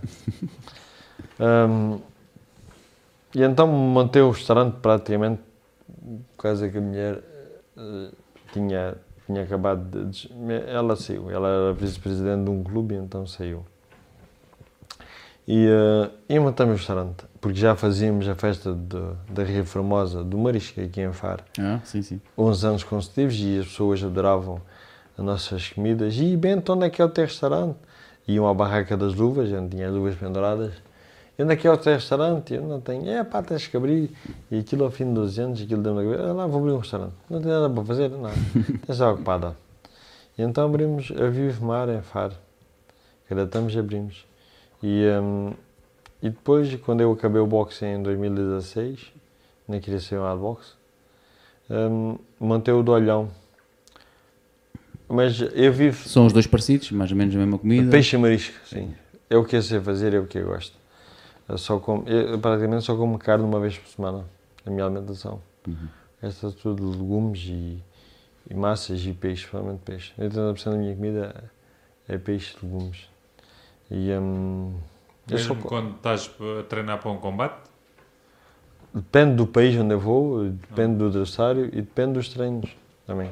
Então vamos para, hum, para a parte mais técnica. Vamos entrar agora aqui numa parte um pouco mais Ok. técnica, ou seja, vamos falar dessa parte da alimentação, como é que é específica no nível de, de, de combate a combate, não é? Eh, como é que vocês fazem? Tu falaste aqui uma coisa em off que foi impressionante para nós, que é a questão de vocês perderem 5 a 7 quilos em questões eh, de dias, né? de dia, eh, horas, não, 3 a 4 em questão de horas e 5 a 7, como falaste, e até 10 em dia, né? num dia para o outro. Eh, fala um pouco disso e explica-me também o porquê que nós temos estas luvas em cima da mesa, temos umas luvas de treino e temos umas luvas de combate, não é? Então poderíamos entrar e falar, explicar um pouco então é isso. Falando da alimentação, Está bem, obrigado. Falando da alimentação, hum, tu praticamente és aquilo que tu comes. Todos nós o somos. E hum, se as pessoas não se querem acreditar nisto, mais tarde ou mais cedo vão entender isso. Não é por nada que nós vemos os jovens em bebés, em pequenos, e, e de repente começam a engordar do nada. Isto tem a ver com a alimentação desde que eles começaram no biberão. Desde que eles começam a mamar, seja num biberão ou no peito da mãe, o corpo começa a guardar e começa a desenvolver a sua natureza humana dentro. E tudo depende do princípio para teres um meio e um fim. E a alimentação é isso mesmo. Tu és aquilo que comes. Isto aqui é verdade. E, e no boxe, muito mais. Uh, dizem que os fritos fazem mal, faz, bebe, faz criar dor de burro, se bebe muitos líquidos, uh, blá blá blá blá. Mas isto tem tudo a ver, primeiro com a fisionomia da pessoa, não há nenhum corpo humano igual. Não há ninguém não é igual, nem os gêmeos são iguais. E porquê? Porque o coração é diferente. O coração é diferente, muda a pessoa. A nível de atleta, então, e eu pergunto, então, Tu nasceste com 2 quilos, tu nasceste com 2 quilos. Nasceste com 50 centímetros, 50 centímetros. Foste criado, amamentado igual, tudo igual. Hoje és homem, tiveste a vida inteira igual. És atleta, tiveste o mesmo treinador, métodos, métodos, mesmo, mesmas metodologias, tudo igual. E porque é que tu corres 100 metros em, em 20 segundos e o outro corre 100 metros em 24 segundos? Foi tudo igual, a vida tudo igual, a alimentação, tudo igual. É porque o coração é diferente. E aí muda tudo. E a nível de treinos é igual. Hoje a fisionomia do corpo humano está muito bem estudada, a fisionomia e a nutrição está muito bem estudada, juntamente com o corpo humano e juntamente com o atleta. E portanto, a minha alimentação, tudo depende do adversário que eu vou ter. Se eu vou ter um adversário duro a bater, macio, parado, né? Uhum eu tenho que aguentar mais porrada do que um, do que um, um saltitão, não é verdade? Eu tenho que comer alimentos que me façam interiormente ficar forte, além dos treinos. E tu não podes estar a comer só legumes se tu precisas de hidratos de carbono, tu precisas ganhar força. Tu tens que, ganhar, tens que comer hidratos para ganhar força. Sim. Verdade? Tu não podes, depois está aqui, há, há aqui muitos pontos. Ah, mas tu comes hidratos de carbono, tu metes peso e tu não podes aumentar de peso por causa da tua categoria.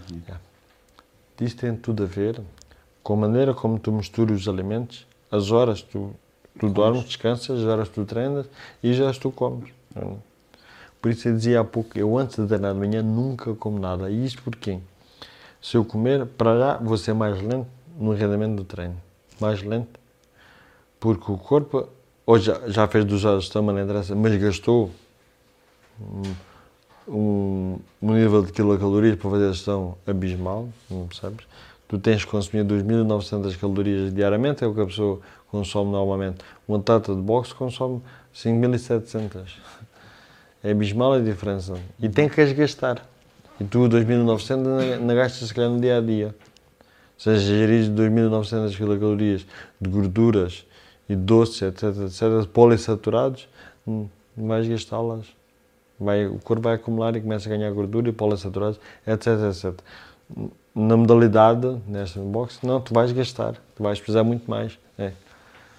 Isto tem tudo a ver com o que tu comes. Eu, eu, eu em Londres aprendi que the way you train, the way you fight. The way you hit, The Way You Living. Okay? Eles me ensinaram isso, eu nunca me esqueci. E conforme tu comes, é conforme o teu dia a dia. Você deve reparar nos países mais pobres, você não vê os indivíduos parados, vê os indivíduos ágeis. Tudo ágil, toda a cidade aquilo é ágil, é sempre a mover, a tentar.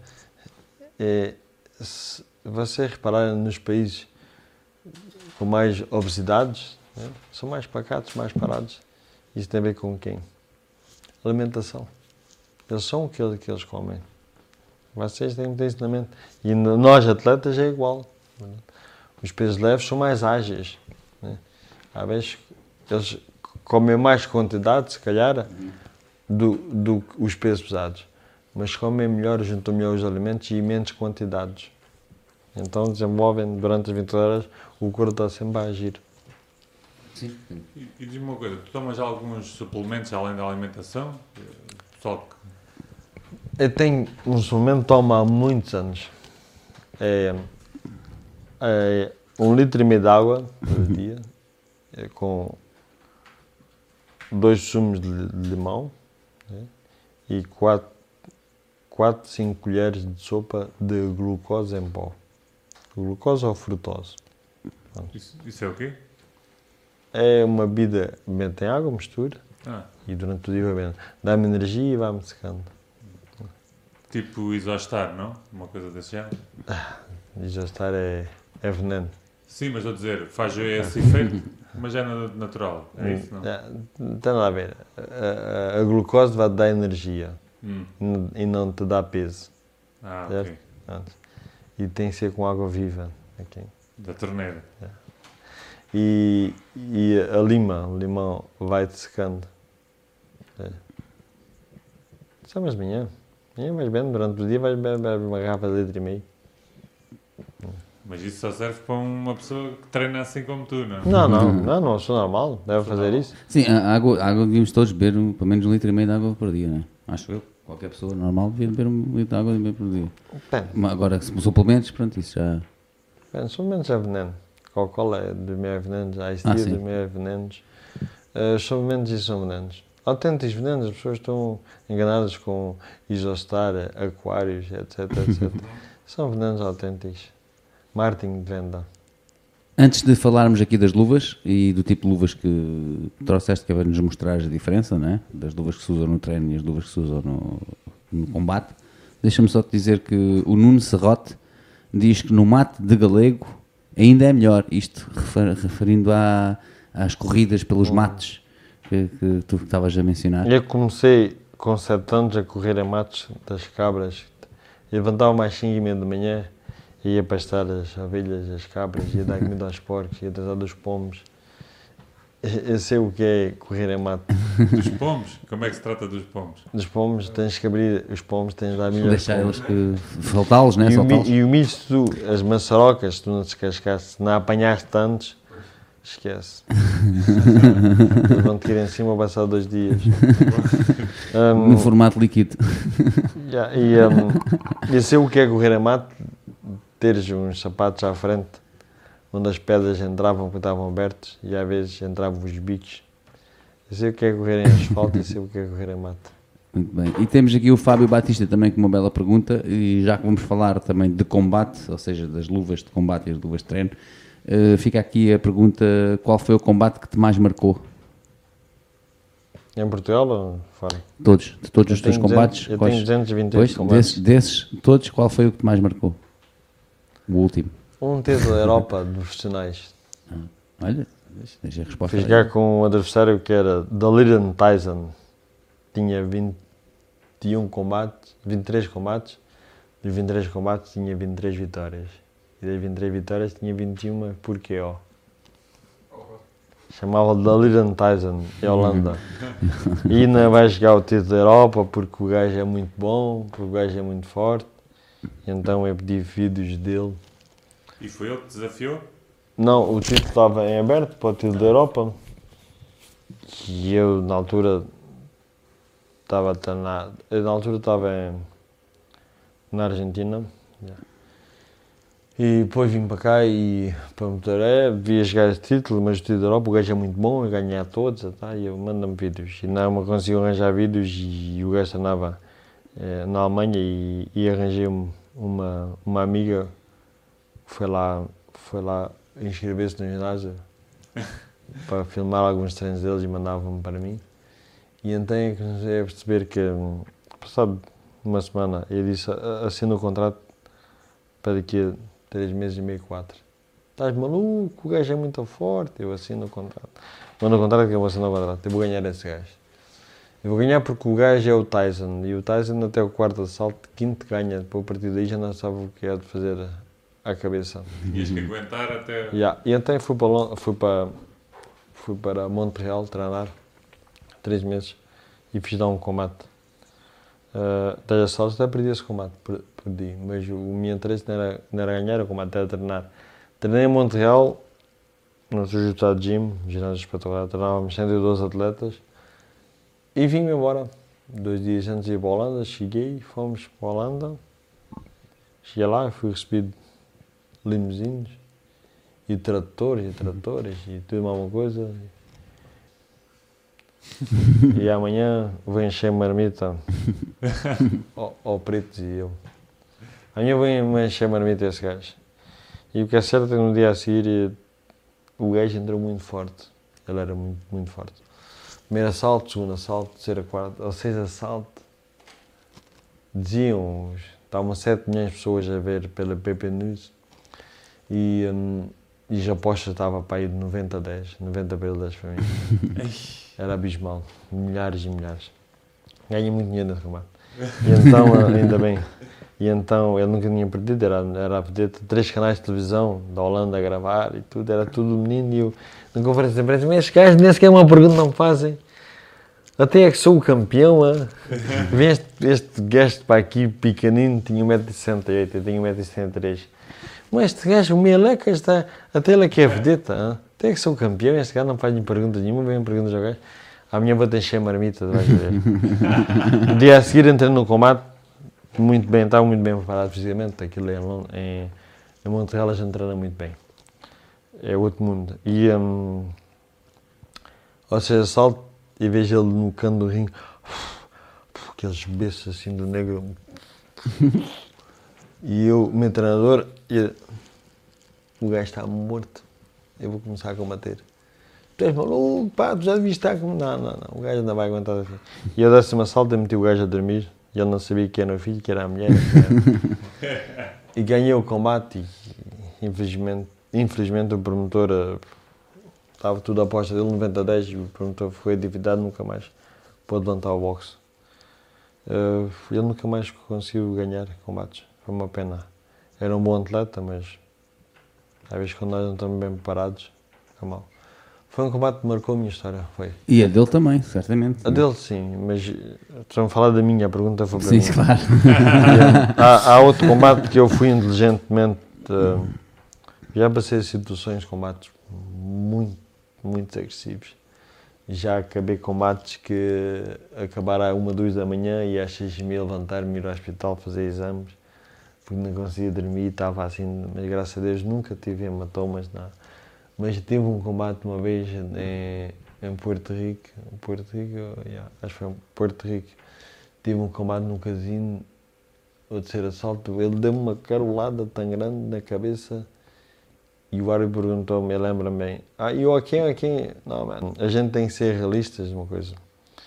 Isto é um desporto que hum, tu tens de ser inteligente. E se tu apanhas um adversário que ele bate duro, mas duro, como aquele negro batia, ele não tinha, ele não tinha luvas, ele tinha marretas. Martelos. Yeah, e hum, quando aquela pancada. pim, tu tens de ser inteligente, não tens de ser orgulhoso de ti próprio, tens de ser inteligente e tens de ser stop. Eu estou aqui, numa, toalha branca, eu não estou aqui numa de desporto e não estou aqui numa de guerreiro. Antigamente nós guerreiros íamos para lutas, espada aqui, espada ali, escudo, tal, tal. Sobrevivíamos ou não, íamos, dávamos o nosso. Pois tu tens de ser inteligente, tu tens que admitir se o teu adversário é melhor que Sim, mais forte. Tu, tem de ser. E eu acabei de assistir e fui, hey man, show me the money, everything alright, come back, give me a hug, kiss, kiss and goodbye. E eu tive um, um português do Porto que quis desafiar para o título nacional. Eu penso que ele só queria dinheiro. Um, e ele ao certo de uma salta ele mesmo. Ele foi inteligente e desistiu. Eu fiquei irritado nessa altura porque eu queria massacrá-lo. Eu sabia que ele não era atleta para mim. Eu queria massacrá-lo porque eu tinha muitas apostas fora e queria que durasse 10 assaltos. Mas ele ao sétimo desistiu e ele foi inteligente. Eu hoje vejo que ele foi inteligente. Porque estar lá em cima para levar porrada, isso é burrice. Isso é burrice. O boxe é bom demais e nós, nós humanos somos. A vida é tão bela e nós acabamos por causa do orgulho. Há pessoas que erram tanto na vida por causa do orgulho. É uma estupidez. O orgulho é uma estupidez. É verdade. Temos de ser inteligentemente. Nós, todos nós temos cancros dentro de nós. É? O ódio, a inveja, a raiva. São cancros. Todos nós temos. Agora cabe a cada um alimentá-los ou não. Se os alimentas cá para fora, vais tornar a pessoa que- daquilo que tu alimentas, se és má, se és... Epá, não, deixa estar. Não te alimentes de ti próprio. Estou aqui a mostrar no teu Facebook um vídeo de tu a treinares, creio, eh, é assim. Hum, entretanto, fala-me então das luvas. Essas luvas que tens aí pretas são as luvas de. São minhas luvas, é uma marca que me patrocina já desde 99, acho eu, que é Charlie. São luvas de gel. E porquê de gel? Porque estas luvas são as luvas de treino. E treino, tu dás, tu não te apercebes, mas tu ao final do mês, tu bates com esta luva no saco, no adversário, no plastrons, eh, no tatame de parede, no pushing ball, na pera, etc, etc. Tu não bates dezenas, centenas, tu bates milhares, milhões de vezes. E água mole em pedra dura, tanto bate que até fora. E isto porque em gel? As onças têm a ver com o número da luva. 16 quer dizer grande. né? E a esponja também é grande. E gel, porque é um gel. Hoje, hoje há luvas com gel e tudo. Hoje até há com água, com água quente e etc, etc. Hoje até há, há com, com uns botões que eh, diz se a luva, se o soco foi grande, se foi pouco, se a potência, Ah, a força. boa. Hoje há, há isto. Eu uso estas luvas de gel porque, porque me apetece a pancada. O mal da mente, o mal da tua mente, não começa quando tu recebes golpes. O mal da tua mente, né, as lesões, começa quando tu bates. Isto Tem que ser bem, tem que ser bem Isto? batido, né? corre aqui e vai até aqui ao cérebro. Quando tiveres uma dor de cabeça, experimenta a fazer isto. Ou experimenta a bater assim na parede dura. Doer-te a cabeça, bates assim e sentes a pancada na cabeça. Sentes porque estás vulnerável. Mas isto aqui também sentes, só que agora interiormente não sentes. Você não sente, se vocês fizerem, não sente é porque não estão treinados para isso. Eu sinto, eu, consigo sentir a pancada. E até consigo sentir a pancada conforme o nó do meu dedo, conforme o sítio do cérebro onde eu sinto. tá? E tudo isso começa aqui. Ora, se tu treinares com luvas pequenas, tu vais te massacrando, vais ganhar micro lesões dentro do seu cérebro. Gradualmente, todo o dia, porque todo o dia tu treinas. Né?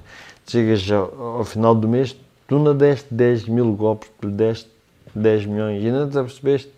Foram 10 milhões de pancadas que tu recebeste na cabeça. Cada impacto que tu dás né, é, é aquela pancada que tu dás na tua mente. Né? Agora protege o teu líquido encefálico, se é mais ou Sim, menos. sim. Luvas grandes, por isso, quando maiores, melhor para treinar. Tanto ao teu adversário como a ti próprio. As luvas pequenas, epá, a diferença é abismal. Isto tem 300, 236 gramas. Isso não tem ferro aí dentro, não? Não, isto tem quase um quilo, mas parece, parece, parece. A Sim, ligadura, a ligadura tem 15 metros, tem 10 metros de ligadura, a fita adesiva tem alguns 15 metros, aquilo fica pedra, isto fica Então, pedra. vocês metem também ó, ó, fita também entre os dedos, não é? Os dedos é para proteger os nós. Oh, yeah. né? Tens 27, Ok. 27 ossos na mão. Se não protegeres bem isto, a ligadura se não estiver bem apertada, 5 ossinhos, pode acontecer o que aconteceu comigo aqui.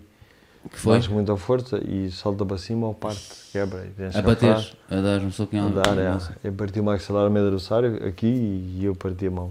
Mas ele caiu com o maxilar partido e eu parti a mão. Ficaste de pé com a mão partida. Já, fiquei com luva e depois queriam tirar a luva e eu, não, não touch, não touch. Cut it, off, cut it off. Já, ah, mas é um erro. Um erro não é, não é dos atletas que compram luvas, vão, aos centros comerciais comprar luvas, não, não querem gastar hum, 60 euros, 80, 90 ou 300 ou 400, como eu já gastei numa, Sim, uma num luva par de luvas. Luvas de 20, 25 euros, mas isso vai dar lesões mais tarde, vai custar muito mais caro. Isso aplica-se, eu acho que isso aplica-se a todos os desportos, ou seja... eh, se- A culpa se- não é dos atletas, a culpa é de, Do material. quem dá a formação. Ah, ah, ok. Começa Sim, mas, eu- mas eu, eu digo, eu digo isto... mas- Eu hoje, eu hoje vou treinar com um atleta, ainda há bocado estava a dizer que os rapazes treinaram comigo, hoje esses, esses rapazes vêm-se treinar comigo, não tivessem uma luva destas a 6 onças, não tivessem, se não tiverem um bom capacete, bom protetor de dentes e protetor ventral, Não os deixas treinar. esses comigo não treinam. Pois. Não treinam. Ah, mas já porque não devagar. sério, ah, mas está. tu és experiente. Epá, Não está a levar aquilo a sério. quer saber Exato, nada disso. exato, exato. Eu estou bem equipado, se estiveres bem equipado, estás bem. Se não estiveres bem equipado, go off, man. Claro. Não, Comigo não treinam. Diz-me uma coisa, qual é a diferença das luvas, por exemplo, quando tu começaste, em 92, não Não, tem nada a ver. Até hoje. É abismal. Materiais, tudo, né? Tudo. Qual é a diferença do primeiro telemóvel que tiveste e para agora? É igual. Sim, sim, mas É abismal. Isto, nas isto luvas é o quê? É o gel? É é, essas coisas? é, é, o- É o é a pele, é o tecido, é, é a maneira do corte da luva, é tudo. É Ah, mesmo tudo. o formato mudou? Sim, sim, tudo. Mundo, Já fazes mesmo para a tua não mão, né? existia. Este dedo, este dedo aqui, este dedo, eu magoava tanto os dedos, porque a gente ao abrir não, não tinha esta proteção. O dedo às vezes abria, no adversário entrava o, o Ah, dedo. ok. Havia indivíduos fazendo propósito assim, metiam Sim. a passar de lado para Só meter para o dedo. yeah. Já, só para meter o dedo dentro do olho. Hoje isso já não é possível, porque isto hoje já não abre. Pois. Ok, O próprio desenho da luva Sim, mudou. pormenores. A, a- a defesa daqui é muito maior também. A defesa desta, desta união é maior. Desta, a ser. Ah. Partia-se e partia-se. E continua-se a partir muitos dedos. Aqui é o, o meta, metatarso, aqui. Este dedo deste torso batia-se porque a gente bate assim muito de lado. Os vizinhos não sabem bater assim, batem assim. A luva está aqui, a mão está mal fechada, bate aqui, parte este dedo. facilmente. Eu parti em França, aqui assim, por causa disso. Quer dizer, e, e hoje, e hoje já há luvas mais avançadas do que estas. Hoje há sacos em gelo, hoje há sacos de água. De água, bates em sacos de água, amortece muito a bancada, aquela que devo explicar ao cérebro, ver? Porque a bancada amortece, a água amortece a bancada, o, o choque térmico para o cérebro é muito, muito inferior, muito menor. Muito bom. E a nível de lesões, tiveste algumas lesões assim, dessas dos pulsos, alguma lesão assim mais grave? Nunca tive uma lesão grave, graças a Deus, nunca tive. E também porque cuido muito bem. Proteste muito É. também cuidas. Faço muitos exames, de 4 em meio- quatro meses estou a fazer exames. E depois preocupei-me, eu tenho um nutricionista, tenho um, um massagista, fisioterapeuta e meu médico há 30 anos. Ah, é o mesmo homem 30 O anos? mesmo há 30 anos já. Eu, eu namoro com a minha mulher há 26 e ele já, já era meu namorado Já- já há, da- há 30 anos. Ele conhece melhor o meu corpo que a minha mulher. E depois tenho um médico que cuida da minha metodologia interior. Né? Ah, quando eu estou abaixo dos níveis que a gente deve ter no corpo humano, ah, e ele, a gente, 4 a 4, exame, 4 a 4 meses, fazemos sempre análise, são algumas 76 análises, e a gente sabe tudo, olha, estás mal da vitamina D, temos, temos de tomar vitamina D, estás mal da testosterona, tens que ganhar isto, a gente está sempre nos, nesse aspecto estou sempre, mas fui eu que procurei isso. Claro. Isso custa dinheiro? Eh, custa. Mas eh, há dinheiro tão bem empregado, principalmente para a nossa saúde e na Sim. nossa amizade. Exato. Eh, E eu sou, sou um dos meus melhores amigos. Um dos meus amigos. E acompanham-me sempre. Vou para a Alemanha, vou para a América, vou aqui, eu levo-os. É amigo bom. E diz-me uma coisa, uma equipa de um pugilista mais ou menos assim profissional, quantas Equipa- pessoas é que tem? Uma equipe de pugilista, a maior parte são oportunistas. São uns. Uh, chulos. Não digo chulos. Para ser mas digo- simpático, Mas não digo que são uns oportunistas. São umas. Uh, madames. A madame só sai contigo se tiveres um bom carro. Se tiver um bom carro, não sai. Ah, vá lá. Ah, não, a equipa é muito importante. Uh, digo quem tu andas e digo quem tu és, a equipa é igual. Mas tu precisas de uma boa equipa para teres um patamar acima. E é que eu criei a minha própria equipa. A maior parte da minha própria equipa, eu tenho duas equipas. Sem contar com a portuguesa, tenho uma na Europa e outra na América.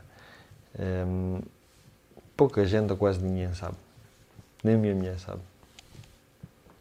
Portanto, isso é, isso é mesmo meu, é, uh, offline. Isso é Sim, 100% tem offline. que ter um médico, um massagista, um. Não, tu tens, para um pujas vegetal, né? para já tu tens de ter é, a 100%, 100%, o número um que é, nem um promotor, nem um manager, é um médico amigo Ah, e conhece o teu corpo. sim. Isso é assim, isso tens de ter. Depois tens de ter, e e esse tem de te acompanhar. E acompanhar não é só no boxe, é nos treinos. Uhum. Não é Na vida, só na nos vida, na treinos. vida. Na Na vida. pessoal. De vez em quando ele tem que vir para ti e ele olha para ti, que ele conhece. Olha, tu andas já a abusar na comida. Olha, tu tens olhos descansados. Tem assim um gajo que te entenda, que te conheça. Isso não é se consegue de um dia para o outro. A Claro. maior parte da malta hoje tem um, dois, três anos, vai-se embora, e tem uma chaticinha, aborrece. Né? E depois também há aqueles atletas que é tudo meu. E é que sou vedeta, e é ganho, e é que mando. E já foste. Né? Hum, temos de ter calma. Tu tens de ter uma boa equipa por trás, mas és tu que fazes a equipa, não é a equipa que faz a ti. Sim. Enquanto a equipa te fizer a ti, tu és só bom enquanto eles quiserem. Se fores tu, se fores tu a fazer a equipa, depende da tua inteligência para tu continuares a ser bom ou não. Hum. Eu faço a minha equipa. Eu hoje escolho os combates, eu hoje escolho a equipa. Eu, quando vou combater para o Canadá, eu na levo a minha equipa. A ser meu médico, vai lá ter comigo. Eu, eu escolho a equipa do país onde eu vou combater, da cidade onde eu vou. Eu vou para o Miami muitas vezes e eu escolho a minha equipa a Miami. Eu fui treinar para o título mundial da América da, NBA, eu escolhi uma equipa lá em Miami, no Parrock, ia treinar com o André Bronner também, escolhi eles para estar lá um mês. Escolhi. Ah, mas eu não, não posso porque é muito caro. Então não sabes fazer contratos. Sabes negociar. Tu, tu quando tens um combate, por exemplo, esse próximo combate que dizes que agora vais ter, não é? Tu quando tens esse combate, tu treinas cá, por exemplo, os três meses antes? O, ou- ou o pré-treino treinar- o pré-treino fazem-me cá. Sim, mas depois quando se Eu, aproxima eu o desde, combate, 90, desde 95 que eu é que oriento os meus treinos. Mas ninguém, mas ninguém sabe onde é que eu vou estar em forma e Ah, não estar em forma. Tem algumas ajudas de alguns eh, especialistas em metodologia de corpo humano e, e de treinos, mas eh, eu conheço muito bem. Eu de manhã levanto-me sem ir à balança e digo estou com 65 kg e 400 e é raro a falhar. É epá, estou mais lento, é muito raro a falhar. Não estou capaz, já estou. Hoje já me conheço muito bem. Eu desde 95 que comecei a fazer meus treinos. Comecei a treinar praticamente sozinho. Olha, nós não escolhemos as pessoas que nos veem, como tu escolhes a tua equipa, não é? Mas também agradecemos a todos os que nos veem e gostava de mencioná-los agora que tem aqui alguns comentários e, e até hum, perguntas. O Viviane Rocha, por exemplo, eu corri com essa máquina há 25 anos atrás. Muito obrigado por tudo, João. Uh, o Joel Matias diz 228 combates é algo digno de um campeão. Um grande abraço ao Bento e a toda a equipa que faz esta entrevista possível. Vou guardar a dica de perder peso. a dica que estavas a dizer como, como perder peso. O Fábio Eh, Batista perder também. peso, perder peso tens de poupar na boca. Portanto, não cortares a boca nunca perdes peso. A é malta tem eh, um bocado da mentalidade, ah, vou treinar para perder peso. Isso é um erro grave que tem na mente. Treinar Fechar para perder peso, Fechar a boca que é o essencial. Isto não é? não, não- tu não treinas e perdes peso. né? Tu tens que mudar os teus hábitos eh, alimentares. Alimentares. Depois, obviamente, se tu começas a perder peso por causa que perdes o, os hábitos alimentares, né? se mudas, eh, treinar é como comer. Treinar muito não é treinar bem. Comer muito não é comer bem. Tens de saber treinar, tens de saber comer. Exatamente. Um, e essencialmente é, é- saber conhecer-se a si próprio Yeah. o seu corpo, não é? Como tu, como a tu pessoa tem que ser inteligente dentro do seu interior, tem, tem ter os prós e os contras Uhum. do dia a dia. E, hum, e o perder peso, não perdes peso a treinar. Tu tens papá na boca, tens que cortar, tens que cortar isto e isto. E depois, obrigatoriamente, tu, para perderes peso, né? para ficares com o corpo, nem para as peles penduradas e para nem para a faca, né? como a maior parte deles fazem, tu tens de fazer ginástica, aí sim tens de Ganha treinar. massa muscular. Não é, não é massa muscular. A massa muscular vai dar peso se não quiser ganhar peso. Tá? Aqui, há aqui muitos prós e contas, e o P's, e o vírgulas, e o C's, e o D's. Tu apenas tens de fazer ginástica para o teu corpo não adquirir em déficit, em déficit muscular e para não ficar tipo gelatina. É essa parte que acontece à maior parte das mulheres. Perdem peso. Ai, já calças, já viste assim. Mas chega-se ali, mete-se o dedo, aquilo é gelatina completamente. E por que não acompanhar o corpo a tratar, a criar força no músculo? É verdade. Temos o Fábio Batista também a aplaudir eh, eh, os teus comentários e as tuas eh, intervenções. O Nuno Aires também a mandar um grande abraço, campeão. O Ricardo, o Ricky Barradas, eh, parabéns ao grande campeão também. O Joel Matias eh, a dizer mais uma vez obrigado pela dica. Que, que afinal tem é que fechar a boca.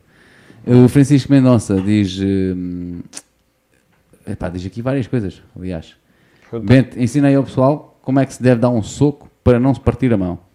Faz aí a sombra e encanta aí o pessoal só com um cheirinho. Depois, lutar contra ti só na Playstation, diz ele. E a vida é dura como o boxe, mas o Bento não sabe esquivar-se dos problemas que ela traz. Mas o Bento sabe, sabe esquivar-se dos problemas que ela traz. Sim, assim é que é. Tem muita técnica e muita inteligência. Depois o Luís Silva também diz: João, qual é que é a sala de treino que tem a tua fotografia exposta na parede como referência para os jovens? Isto é uma pergunta, se existe alguma. Há, há muitas salas aqui em Portugal, cá. Ah, felizmente, não é? Aqui em Algarve deviam ser todas, não é? Acho eu. esta casa não fazem milagres. E o Luís Silva também mandou um abraço aqui a toda a nossa equipa. Hum, o João Batista pergunta uma coisa que já foi respondido, que é, será que ele já pensou em ser treinador? A gente já respondeu a isso, já falamos sobre isso. De hum, parte técnica, não sei se o Luís tem mais algumas perguntas daquelas que tu adoras fazer eh, Não, e que o Bento adora responder também. Não, queria que eu falasse um bocado ali dos cintos. Falando um, Ah, bocado, uh, uh, mais, falando não é? um bocado sobre essa última, um, esse último agradecimento, ah, sim, tá bem. da parte, a minha ideia um, não é ser treinador, digo já. Porque eu, eu, se fosse ser treinador, eu já o fui, uh, eu vou ser uh, muito exigente, porque eu sou muito exigente comigo próprio, senão não tinha chegado a campeão como, como fui. E, portanto, irrita-me, é irrita mesmo eu mandar uma criança ou um adulto já fazer 10 flexões e ele vai fazer 10 e ao fim da segunda, ah, não, chega, isto, não, estou cansado. Quer dizer, nem sequer tenta a terceira, desisto logo. E chateia-me, irrita-me, não. Vai-te embora. Acaba por me irritar e não quero me irritar com os jovens que, que acabam por não compreender o dia a dia. Agora, se me disseres qual é o meu projeto para o futuro boxe, eu tenho dois projetos que vou pô-los em jogo que vai mudar radicalmente o boxe. Bora, conta, conta, conta. Não, não podes vender porque alma, Ah. Não. o segredo é a alma num negócio. Mas digo já que tenho. hum, Estamos em andamento já na Argentina, na Colômbia também, e já estamos muito fortes já. Obviamente que em Portugal vou pegar num atleta, que ele sabe. É Algarvio? Não, in- infelizmente não é. Ah, é de outro ponto do país. Hum, não temos algarvios. Não temos algarvios. Não temos algarvios bons no boxe para, para alguém pegar. Mas o Brandão? Mas achas que é por falta de ginásios ou porque Não, falta das ginásio. pessoas? Ginásio, eu consegui o meu, meu, meu primeiro título nacional, eu não tinha sala, não tinha ginásio. Eu ia para. hum, ia treinar na rua e ia, ia treinar sempre no final dos jogos do Olhanense. Treinavam ao pé do ciclo, lá assim do Olhão para ou, no campo de futebol ao livre, em terra batida. E eu ia treinar para ali, no fim dos jogos, eles quando iam ao balneário, tomar banho, as luzes ficavam meio acesas. E eu vinha a correr e pendurava o saco de boxe na, na baliza. Ah, E enquanto eles davam banho, tinha ali luz.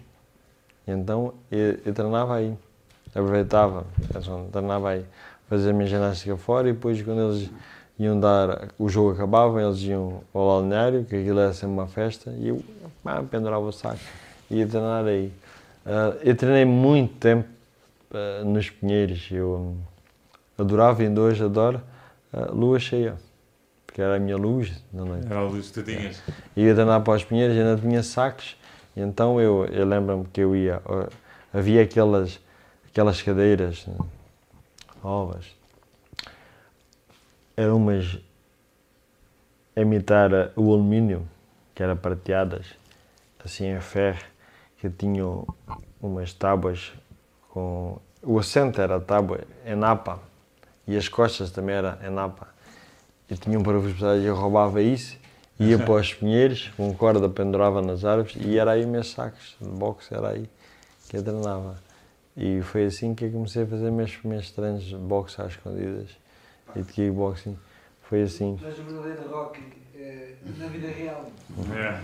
Ah, No- no e depois meio- E depois já, ah, eu era lento das pernas e então hum, tinha, já tinha algum, algumas sabedorias das artes marciais e então arranjei os, hum, os homens do Kung Fu para ser mais ágeis de pernas e saltarem altos. Metiam uns pesos nas pernas atados e eu não tinha esses pesos em ferro como eles faziam, que aquilo tinha que ter a forma da canela. sim, sim. Então descobri um dia que a forma do meu músculo e da canela era, era as telhas. Ah, sim, as telhas Ah. antigas. Então eu cortava a- medida e enrolava com, com ligadura por dentro e por fora e, e ia trabalhar com isto, exato. E, hum, e É o Son começava- Goku, isso era o Son Goku, é que tinha essa danar- coisa dos pesos, não é? Começava a danar o jogo de pernas com isso e ser rápido assim. E depois, matar com os filmes do rock, eu descobri que era a areia que me fazia. Então comecei a tirar as telhas que me magoavam, ganhava ferida, Sim. porque aquilo com andar batia aqui começava a ganhar ferida. Claro. E hum, então ia treinar para, para a praia, treinar. E depois pinheiros onde havia areia, onde eu treinava. E tu já com essa idade tinhas a noção que eras lento de pernas e que precisavas melhorar? Sim, sim, já tinha noção. Já, tinha noção. Eu sempre fui. eu- Eu hoje eu fiz muitos testes, continuo a fazer. Nós temos um músculo enorme que é o coração. Mas é um mau malandro que nós temos. é um gajo mau malandro. Também, também não, não podemos criticar, ele trabalha 24 ou 24 horas, na verdade. Mas reparem, vocês dão carga no coração e ele fica em forma. Passado um tempo, vocês deixam de dar carga nele, descansam dois ou três dias e para começar outra vez, aí, chatice. parece que é de zero. Já. E porquê? Porque ele trabalha 24 e vão dar carga. Ele, é que era só para. Ele é algarvio. O nosso coração é, é que só para descanso. É sempre verão, é sempre praia, mas nada. É para mas conseguires treinar, ele faz coisas impressionantes. Né? E eu comecei logo muito novinho, aos 9 anos. Eu ia para a escola, mas antes ia tratar de cabras, ovelhas, etc, etc. E quando não queria ir para a escola, deixava fugir as cabras. E hum, chegava tarde, já, já não entrava e tal, e minha mãe adotiva já não me punha ir para a escola porque ia tarde. Mas depois também comecei a descobrir que cada vez que não ia para a escola tinha de trabalhar o dia inteiro. e então disse, para como é que é fácil? Já tem que ser rápido. E então comecei a correr.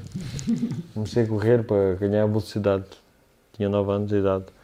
Eh, então comecei a correr rapidamente e fazia os trabalhos todos. Ia para a escola e vinha. E às vezes ia brincar rapidamente e ia a correr que é para se levava meia hora de caminho e corria em 15 minutos e assim podia aproveitar mais 15 minutos para brincar. Ou seja, eu acho que tem um bocado a ver também com a minha infância, a capacidade da tua inteligência, dos teus prós e contras, na verdade. Acho que tem, acho que tem, tem tudo a ver com isso.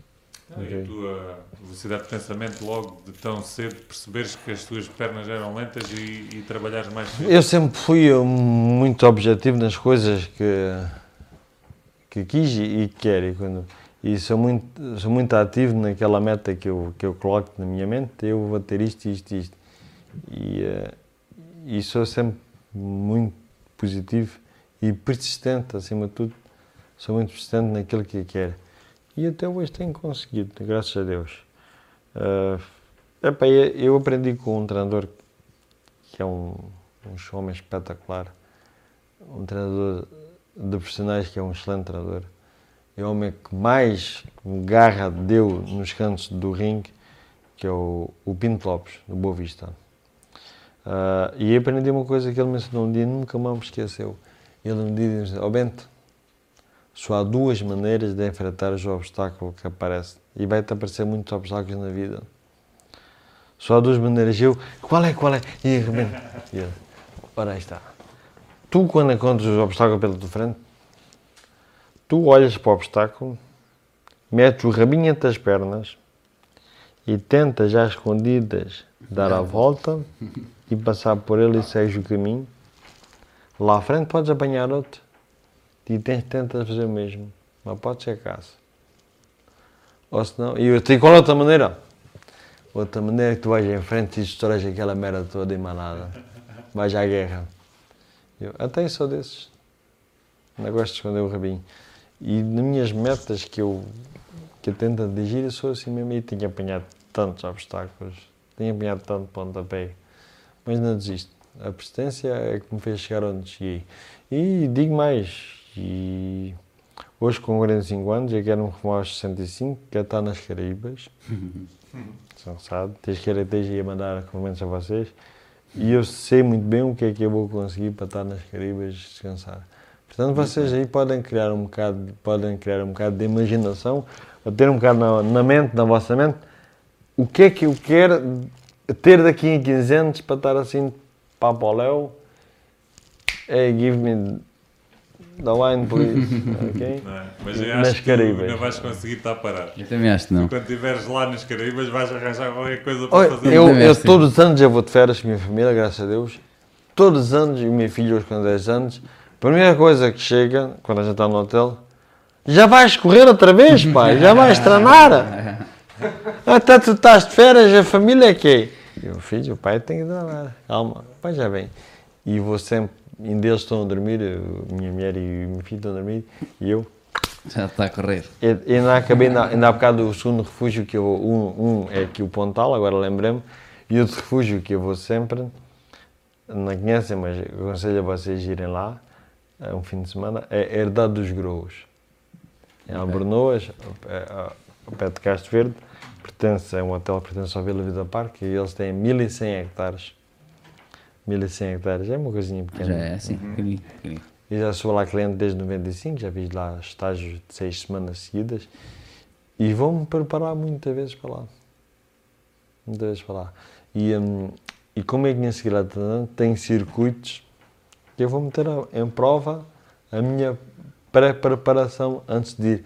Na porque estava a fazer a pergunta, onde é que eu treino, antes de fazer os estágios do mês a dois pós-combates que eu quero, e a minha preparação é cá. E um onde eu vou fazer os meus testes é lá, no Pontal, ou lá. Porque tem sítios, tem circuitos específicos que não mudaram, é os mesmos caminhos, a distância é a mesma. E eu vou lá e eu tenho apontamentos de, de 2005, aquela volta fazia 27 segundos, até agora estou a fazer, estou a fazer em 21, calma, estou a fazer em, 20, em 31, antes fazia, calma, não quer dizer que esteja pior ou melhor. Eu vou aos estudos, a idade, o número da, da oxigenação que tu tens pulmonar, o número de batimentos cardíacos, não é? Sim, sim. vou fazer este, este teste, não, Está, melhor, está melhor ainda, pois. está melhor ainda, Estás e melhor. pensava que estava pior, não. Pois. E assim, olha, estou capaz de ir. Marco o avião. Oi! Minha, minha, eu vou beber um café já venho. Beber o café já vem. que é que A minha- combates? Ela sofre muito, cada vez mais. Tens uma vida com negócios muito ativa e graças a Deus e, e ela e quando eu vou embora ela ficar com Tomar conta de tudo, não é? uma conta de tudo, é, o negócio tudo é mau. Eu tenho aqui os restaurantes, eu tenho, também tenho outros, outros fora e eh, não é fácil para ela somente tomar aqui conta dos restaurantes e empregados e tudo. E em relação a ti mesmo, não- ela não fica preocupada contigo no, no combate? E... Não, porque ela sabe que ele é o maior. Sim, isso também é verdade. É, eu, deixo, é, eu deixo sempre aqui o cartão de crédito, não é problema. Fica logo descansada. Deixa-me só dizer, uh, o Rui Nazário diz: uh, só quem se dedica como tu sabe o sacrifício necessários e a força de vontade para chegar onde chegaste. Força campeão, um abraço de olhão. E o Nuno Rocha diz que és o melhor do mundo, um grande exemplo. Isto é para arrematar aqui com, com os comentários. O João Batista diz que hum, andou uma série de tempo a tentar convencer o tio dele a alugar um pequeno armazém na Manuel Martins uh, Garrocho a, a ti, ao Bento. Uh, mas que infelizmente não foi possível e ficou com muita pena disso não ter acontecido. É verdade. Um, e o Francisco Mendonça uh, pergunta se vais ser manager ou se pensas em ser manager. Não, eu, média, mas vou ser certeza.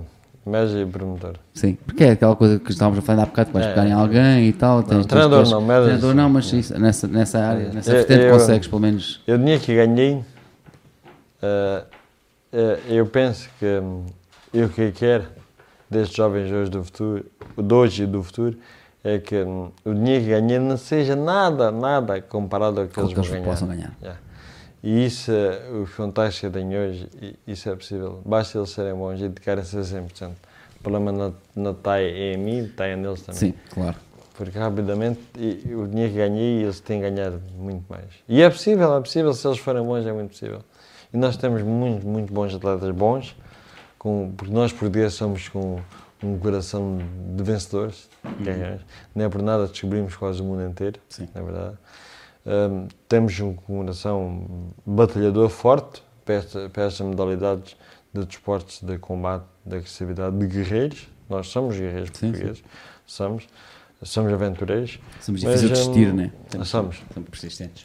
Ah, são muito importantes, mas eh, infelizmente não temos, ah, não ofendendo ninguém, não temos ah, homens, como, é que costumo, como em Espanha costuma dizer, com corrones, né? com corrones para. É pá, para. Tem tudo a perder, tem tudo a ganhar, vamos embora para a frente. Com corrones, como eu costumo dizer, para apostar. Ah, eu vou, eu vou apostar, não importa. Perdido por mil, perdido por um. Vez. É assim, a malta põe muito os quês, os des, os ses e os porquês.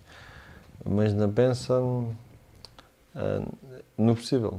Nem no possível, nem no que, no que tu acabaste por fazer, que é se for, se for preciso, vais para fora. É? Se for preciso, vais, vais procurar, vais, vais buscar, vais, vais a outro sítio buscar. É porque é- porque é nós como falamos, eu- estávamos a falar em off que aqui é muito pequeno, somos muito Yeah. poucos e talvez por causa disso é que é tão difícil crescer. Ou... As pessoas têm medo do quê? O não já tu tens. O não é garantido. Pois, isso é verdade. Porquê é que vais, não vais à procura do sim? Porquê? Porquê é que tu não és persistente no sim? Porquê é que tu acreditas logo no não? Porquê é que tu és negativo? Porquê é que tu és pessimista em ti próprio? Tu já queres vencer com uma derrota? É impossível. Sim. Isso é impossível, já vais, já vais derrotado antes de, de tentares vencer. Não, eu tenho que ir vencer. Eu, eu sou o melhor. né? I'm the best. I'm number one. Portanto, eu vou ganhar, manada, eu vou conseguir. Agora, e da esquerda que eu consigo? Qual da esquerda? Isso não existe. Isso é uma palavra que não pode existir no nosso vocabulário. Da esquerda que sim. Não é Deus nada.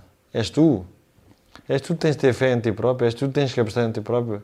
O, já Deus dizia, ahm, Deus ajuda o marinheiro no, no leme. Está bem, mas quem é que conduz o barco? Hã? Quem é que conduz o barco? É o marinheiro ou quem? É pá, não critiques Deus por ter criado o tigre. Agradece-lhe antes por não lhe ter dado asas. Imagina tu um tigre com asas. É pá, isto é a realidade da vida das pessoas. É pá, não critiques por ele não te ajudar. Critica. É pá, as pessoas criticam sempre dia a dia da vida a vida. Esse, esse, esse exemplo agora foi, essa analogia, esse exemplo foi perfeita. E também pegando nessa e pegando nisso, eu quero. Estamos a caminhar para o fim, né? já são 11 e meia, já está assim. Já? pá, já são 11 e meia, já está um bocado tarde. Lá Sei que tens família, lá. tens família e tal, tens que treinar, mas- exato. Já, já temos duas horas e tal, mas muitas- vais voltar. Vais voltar, vezes- vais voltar, mas Hum. antes, antes de acabarmos, antes de acabarmos, vamos ter que fazer três coisas essenciais. Ok. Uma delas é assinares a nossa mesa. Sim. Vais ter que pôr a tua assinatura aí e a gente filmar. A segunda é contares uh, a história mais caricata que tiveste no boxe, da tua carreira. Já nos contaste aqui uma ou duas eh, em off que eu gostei muito e, ri e fiquei muito contente de te ouvir. Quero ver que me digas a ti, da, da- da tua cabeça, qual é a que ach- achaste mais caricata. E a terceira é se tiveres, se por acaso tiveres, alguma pergunta para nós. Se gostavas de fazer alguma pergunta aqui à equipa. Epá, eu tenho histórias do ar da velha, como costuma dizer. É melhor, é melhor. Tem histórias tristes, tem histórias lindas. A gente quer uma para rir, para acabar em, aquelas em, engraçadas. sim, uma para acabar em beleza. Ah, epá, eu vou contar uma história muito real, vocês vão se fartar de rir, e há pouco tempo tive. Eu, eu tive uma equipa do Porto, que era o César, o Jeremias, o Terra, me acompanhavam em todos os, os combates. E, e hoje, basta eu dizer vem, eles vêm. Hum, e o, o último combate eles vão estar no meu canto de certeza absoluta. Fazem parte da minha vida de bons títulos mundiais.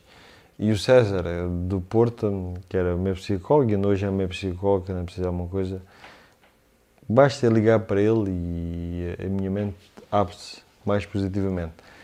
Tu tens de ter uma. Tu tens de agarrar algumas certas pessoas que, que gostam de ti e te admiram pelo aquilo que tu és, não é pelo aquilo que tens. Por isso eu digo, escolher os amigos é muito importante tu saberes quem são os teus amigos, mas tu és tu que os escolhes. Eu tenho milhares de amigos espalhados pelo mundo inteiro, milhares. Eh, há amigos que eu não falo com eles muito tempo e basta eles aparecerem do ano. Este amigo me- meu hoje, que foi um adversário do Medali, eh, poucas vezes por ano ele vem-me visitar e aquilo é uma paixão que nós temos, a amizade. Se ele precisar de mim, eu estou cá, se eu precisar dele, ele- está lá para mim. Hum, Perdi-me agora é- a pergunta. A situação é Ah, engraçada. epá, tem- eu vou contar, vou contar uma, uma história muito engraçada. Ah, tenho muitas, né? não posso baralhar todas, mas vou contar. Uma vez, com o 80 do Mundial, no casino de Monte Gordo, fiquei a WBO com a WBA. Eu tinha 31 anos na altura e o meu adversário, Atanas Nazau. Estava na América, até na área, ele era. hum, Lá dos países africanos. Ah, e ele tinha 38 anos. É, pá, o gajo é velho, pá, o gajo está velho, o gajo não vale nada, tu vais arrebentar o gajo. e eu tive um estágio, ia treinar todos os dias, ia para. Estava, eu estava hospedado no hotel do Namar, em Monte Gordo, e eu todos os dias, segunda a sábado, ia com o meu, o meu colega de treino, que era o Jeremias, do Porto, íamos para o Elva todos os dias. De manhã treinávamos preparação física, ginástica, tudo de manhã, à tarde íamos todos os dias para o Elva. Todos os dias ia. E na altura eu só tinha uma Fiat Ducato, uma carrinha grande. E eu ia na carrinha. E todos os dias íamos, segunda a sábado. Bom, já treinou seis, sete semanas. Sempre, sempre. E hum, chega ao dia do combate. ah, para já começa logo uma semana antes com o convite do Fernando Couto, queria ver o combate, não havia bilhetes, o casino é muito pequeno, havia milhares de pessoas que queriam ver, aquilo não cabia, tanta gente à procura de bilhete. Então ligaram-me, está lá, arranja lá o bilhete, está lá, arranja o bilhete, e foi outro filme. Mas nesse filme que eu vou contar. Contar é que é, o gajo é velho, é velho, eu vou arrebentar o gajo. Eu vou matar este gajo. Bem, chegou ao combate e epá, aquilo eram 12 assaltos. Bom, eu, eu acho que foi uma das minhas, uma das minhas operações. Na altura acordava, de manhã tinha 26 pulsação, batimento cardíaco. Batia 26 pulsações por minuto. Yeah. Ah, eu estava muito bem fisicamente. Acho que foi. Eu muito bem fisicamente. Tinha 26 batimentos cardíacos por minuto, está a ver. Não me apanhava pulsação aqui nem aqui. Tinha que ser aqui. Estava muito bem preparado. E, hum, e chegou ao combate, dois assaltos, eu vou matar este gajo. Eu estou bem, eu vou. E entramos logo com um ritmo abismal. Abismal. E o primeiro assalto abrimos logo o espelho, tanto ele como eu, tchau, os espelhos abertos logo. E havia 100. Primeiro, segundo assalto e mocada, mocada, terceiro assalto, mocada. O- Aquilo do combate era dos assaltos e foi dos assaltos, do princípio ao fim. E este velho, um cabrão, pá. Ele está velho, está, ele está. Ele está, mas é como a vinha o Porto, desgraçado. E pá, foi um combate tremendo, tremendo, tremendo. Só para vocês terem uma noção. de calção, bota, box de calção, sem blusa. Eu perdi em 36 minutos, que é o, o combate dura 30 minutos da ação, né? Em 30 minutos da ação eu perdi 3 kg 500 gramas. Em tronco nu. Em 36 minutos. Vocês aí podem ver Sim. o ritmo. Vocês podem ver o ritmo que aquilo foi. Só quem teve presente é que sabe. Foi um ritmo abismal. E tive outros combates muito abismais também esse ritmo. Na Bélgica também. Uh, no Canadá também. Tive um ritmo na Argentina também. Mas esse combate foi. E porquê é que marca essa história? Marca porque acabou o combate e tal. E ganhou o combate. Unificação do título. Bom, acabou o combate e tal. Fomos ao doping. Fomos ao doping. A gente nos títulos mundiais acabou o combate. Vamos ao doping. Doping. Chega-me adversário. E eu normalmente eu demoro sempre umas 3 horas para, para fazer o doping. São 75 miligramas de misto, pá, aquela merda nem enche, nunca enche. Porque é pá, perdes 3 kg em meia hora, tu estás hidratado. Não tens nada. Nem cuspe tu tens. Esquece que vida. O que tu tens é sangue. Sangue derramado. É isso é que tens, gordura. Bom, e então estava ali, pá, já de repente aparece o meu adversário e encheu o copo. Eu, Este gajo deve ter bebido cerveja com fartura. Bom, e a gente quando está muito desidratado costuma beber água ao doping para beber mais água. Mas eu já tive ocasiões de beber água e mijar, e mijar água pura. Água autêntica. Não dá para fazer o doping. Não tens, tens de esperar. Então, o gajo aparece-me ali, dá-me, diz logo eu. Eu, "Mas este gajo, este gajo, como é que este gajo tem tanto líquido ainda? Não sofreu. Bom, continuei ali, passou mais uma hora e meia, passado um bocado, aparece o gajo outra vez. E vem agora vem fazer doping. Eu, ah, eu só espero não estar assim daqui a bocado também. Ele não sabia nem fazer doping. Veja lá o ritmo na pancada. Bom, eu demorei 4, horas para fazer o doping. Já ninguém estava no casinho, já tinha ido embora. Estavam à espera para, para autógrafos, para fotografias e para acender. Esquece, ninguém esperou ali 4 horas para mim. Bom, dali eram quase 6 da manhã. Fomos dormir, eu e minha fomos dormir para uma casa dos amigos. Logo ali ao pé, não quis ir dormir para o hotel. Eu, eu, quando acabo os combates, eu nunca durmo a noite no combate. Nunca durmo a noite no combate. Fico sempre ou com o meu médico, ou fico sempre acompanhado a falar. Nunca durmo. Nunca, nunca. O resto da noite toda nunca durmo. Durmo durante o dia quando o corpo está. Mano, nunca durmo. Como pouco a pouco, como. Nunca se deve comer carne depois de um grande esforço físico. É mau. Podes ficar paralítico do corpo por disso. A digestão é péssima. Nunca deves comer carne depois disso. Bem, continuando. Hum, bom, vamos, eram para as 6 da manhã. Dei tempo com a minha mulher. Aí passado meia hora, uma hora. Eu estou assim, metade da cama, metade de fora, metade de dentro. Assim, ah. Minha mulher acordou, assustou-se e começa-me a chamar. Meu amor, meu amor. E eu, ah, ah, ah, ah. Não dizia coisa com coisa. E assustaram-se. Assustaram-se, veio o casal de nossos amigos da casa. Bente, bente. E eu, ah, ah. E não dizia coisa. Não dizia coisa com coisa. Ligaram para o, para o meu manager. Ligaram, o manager apareceu, ligaram para a ambulância. Foi a Monte Gordia, foi a ambulância que foi para lá. Foi-me buscar. Ah, chegou os bombeiros, nisto, é esta parte é engraçada. Chegou os bombeiros, os bombeiros, essa parte que o público aí quer, quer ouvir. Caricata. Tenho outras, conto outras histórias. Hum, esta aqui em Portugal passou Chegou os bombeiros e disse que eu não me lembro. Dizem, estava lá o meu, a minha equipa, estava uma, uma psicóloga, eu estava sentado na cama, dizem eles, e eles começam a analisar os olhos, a fazer as coisas, a tirar tensão, sangue, não sei mais, os bombeiros, e começam a perguntar, então, então o que é que você é? Quem você é? Sabe o seu nome? E dizem que, eu não me lembro, e dizem que eu disse assim, ah, eu? Eu, eu sou o Bento Lagro, viu? Então, e o que é que você faz? dizem eles, que eu não me lembro, estava tudo muito, muito preocupado, muito- tudo a olhar para mim, este gajo deve ter levado alguma mocada que ficou mal, não sei. E então, não diz coisa com coisa, ria, chorava, diziam eles. E de repente o bombeiro está ali nas perguntas, até o que é que você faz na vida? E eles dizem aqui, disse assim, eu? O que é que faço na vida? Eu, eu enchei marmita a eles todos. Pronto, a malta que estava ali preocupada, principalmente o psicólogo, desata-se a rir e diz: Não, ele está bem, ele ele está bem, não há problema, ele está bem. E então pegaram a mim e vim para o hospital de Faro. Afinal, o que é que era?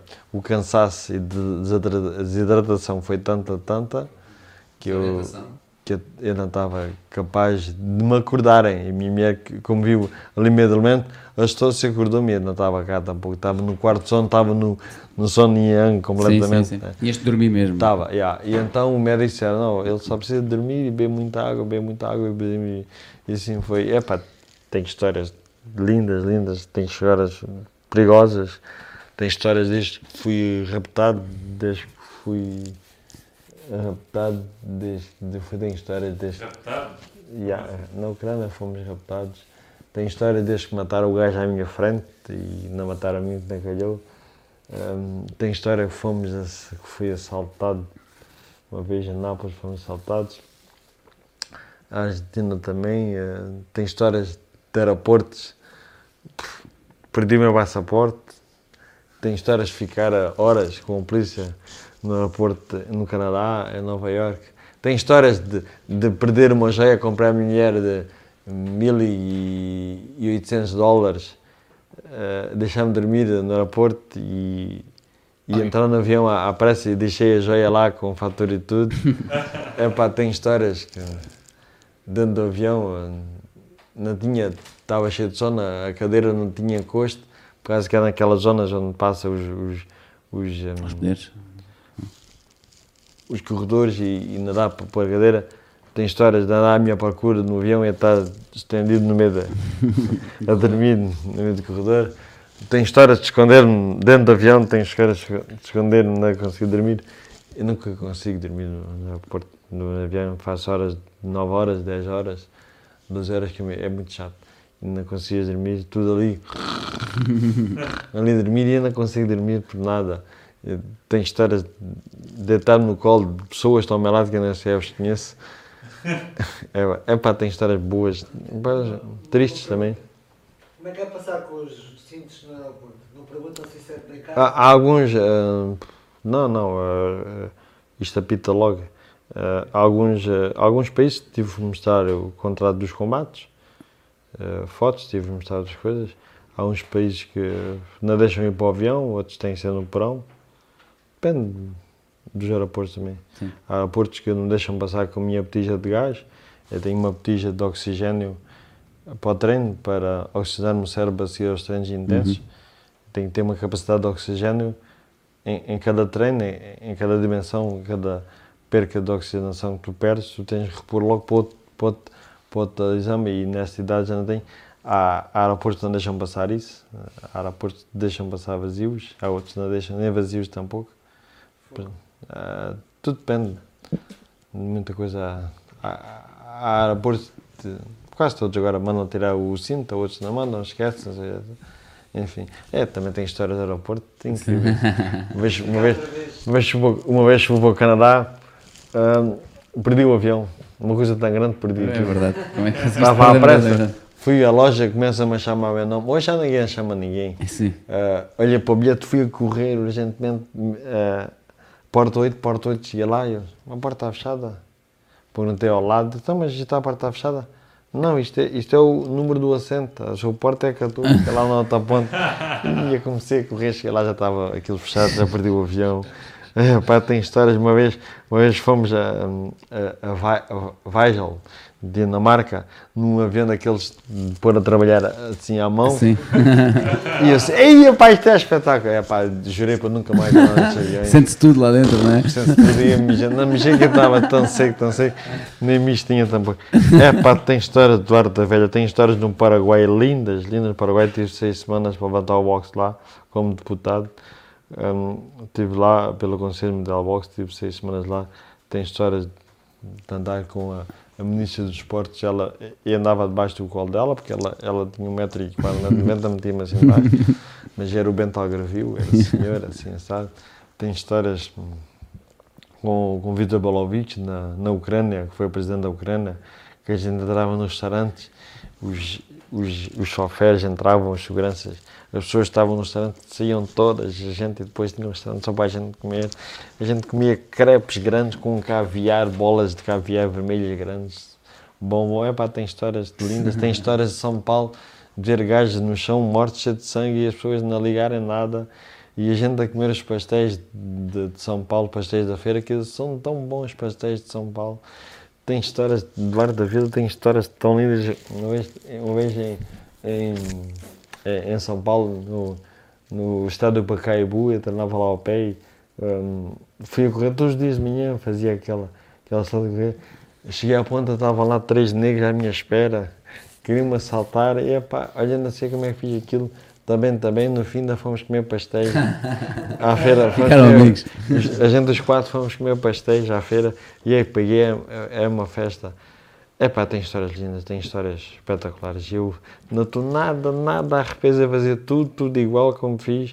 Melhor ainda com os sabessos hoje, claro. com, com o boxe que me deu. O boxe deu uma vida que eu tenho, graças a Deus, mas tem a ver também com, com a minha mentalidade, a minha, a minha persistência claro. e continua. Se não fosse o boxe, devia ser outra coisa, não é?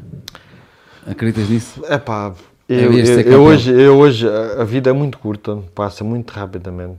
De repente já não és jovem, já tens 18 anos, já tens, já és pai, de repente já tens uma mulher e já és casado e já não queres ser casado, já queres ser solteiro. Obviamente queres casado, queres fazer vida solteiro, obviamente és solteiro, queres vida casado. Enfim, temos sempre um vasto de coisas à nossa frente, nós não nos percebemos, com a idade vamos descobrindo e vamos nos percebendo. Mas eu não, não, não tirava nada, nada, nada. Uh, passei fome, passei.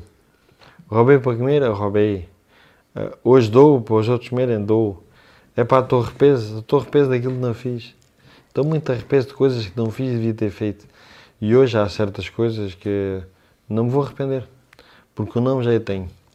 Hoje vou ter, uh, daqui a um tempo vou ter mais e mais, e daqui a 15 anos vou estar nas Caribas, lá para lá, e uh, a dizer a vocês: Ei, motherfucker!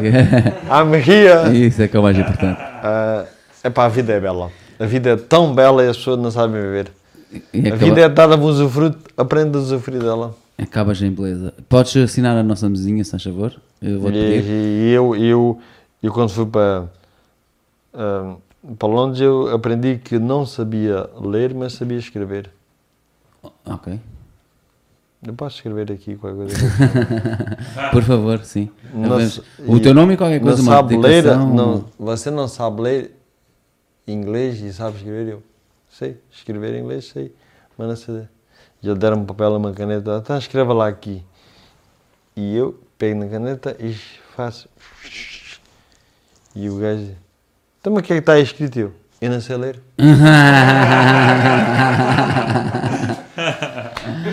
Ali é você que eu não sei. Eu não sei ler. A você também não sabe, ah, somos iguais. Já somos dois. Não, tá, muito bom, muito bom. Uh, Deixa-me só acabar aqui, pedir-te que, que assines. Uh, tens, acho que tens a, azul, a, azul, azul, azul, ok. A azul aí que que escreve melhor. E deixar só aqui um laminete de, das últimas. Este 63 é o quê? Isto é para vocês chegar no, no 63. Ah, isso foi o, um clube, o clube do. Exato, First Chapter. A, uh, aposta, aposta no 63 ou no 39. Exato, eles deixaram aí os J-Quantozinhos deles. Azul ou preto? Um, do, só deixar. do Porto. Exato, somos aqui. Temos três do Porto hoje aqui. Estamos em maioria, não é normal em Faro isto acontecer. Sou do Porto, sou do Sporting. Porque meus irmãos, uns eram Porto. Agora estragaste tudo. Eu gostei. Estavas tão bem, estavas aí tão bem. Ainda não acertaste. Ah, hoje aí tão bem e acabaste tão mal. Uh, a Luciana Machado diz uma grande inspiração, tu és. O José Alberto Net Encarnação pergunta qual foi o melhor uh, momento desportivo que já, já tiveste? Ou que tu achas que foi. Não, qual foi o melhor momento desportivo? Hoje estamos já. O pior. Esse já respondeu, tens que ir ver, João, José, tens que ir ver a entrevista para trás que já foi respondido aqui qual o melhor e o pior.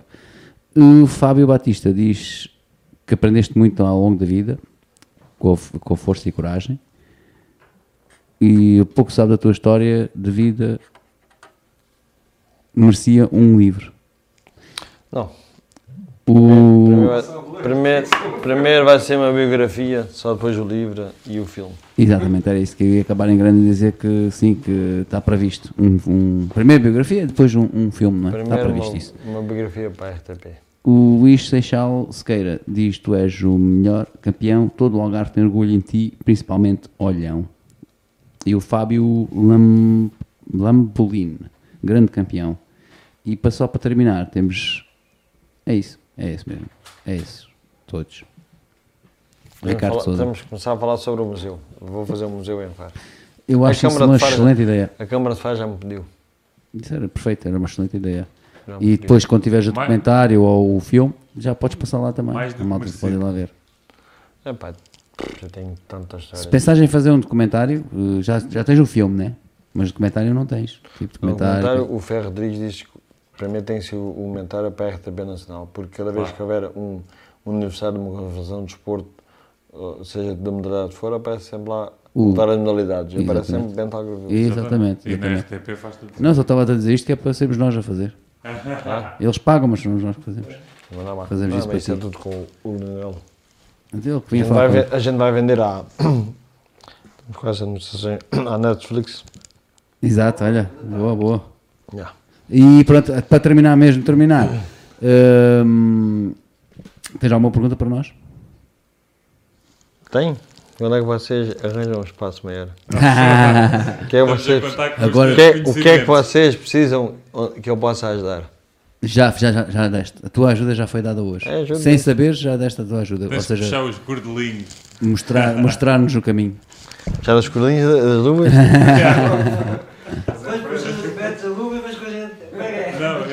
Eu, já sei o que é que Epá, podes eu. É eu, eu, eu posso, deixar aqui, um- posso deixar aqui uma mensagem. Podes, sim senhora. Pode. Podes e deves. A mensagem é assim: hum, vocês têm um sonho, têm uma meta, não desistem. Não desistir, falar é fácil. O mais difícil para não desistir é ser persistente. Sejam persistentes. Nós vamos ter sempre obstáculos, muitos obstáculos a contras. Não são fáceis de passar.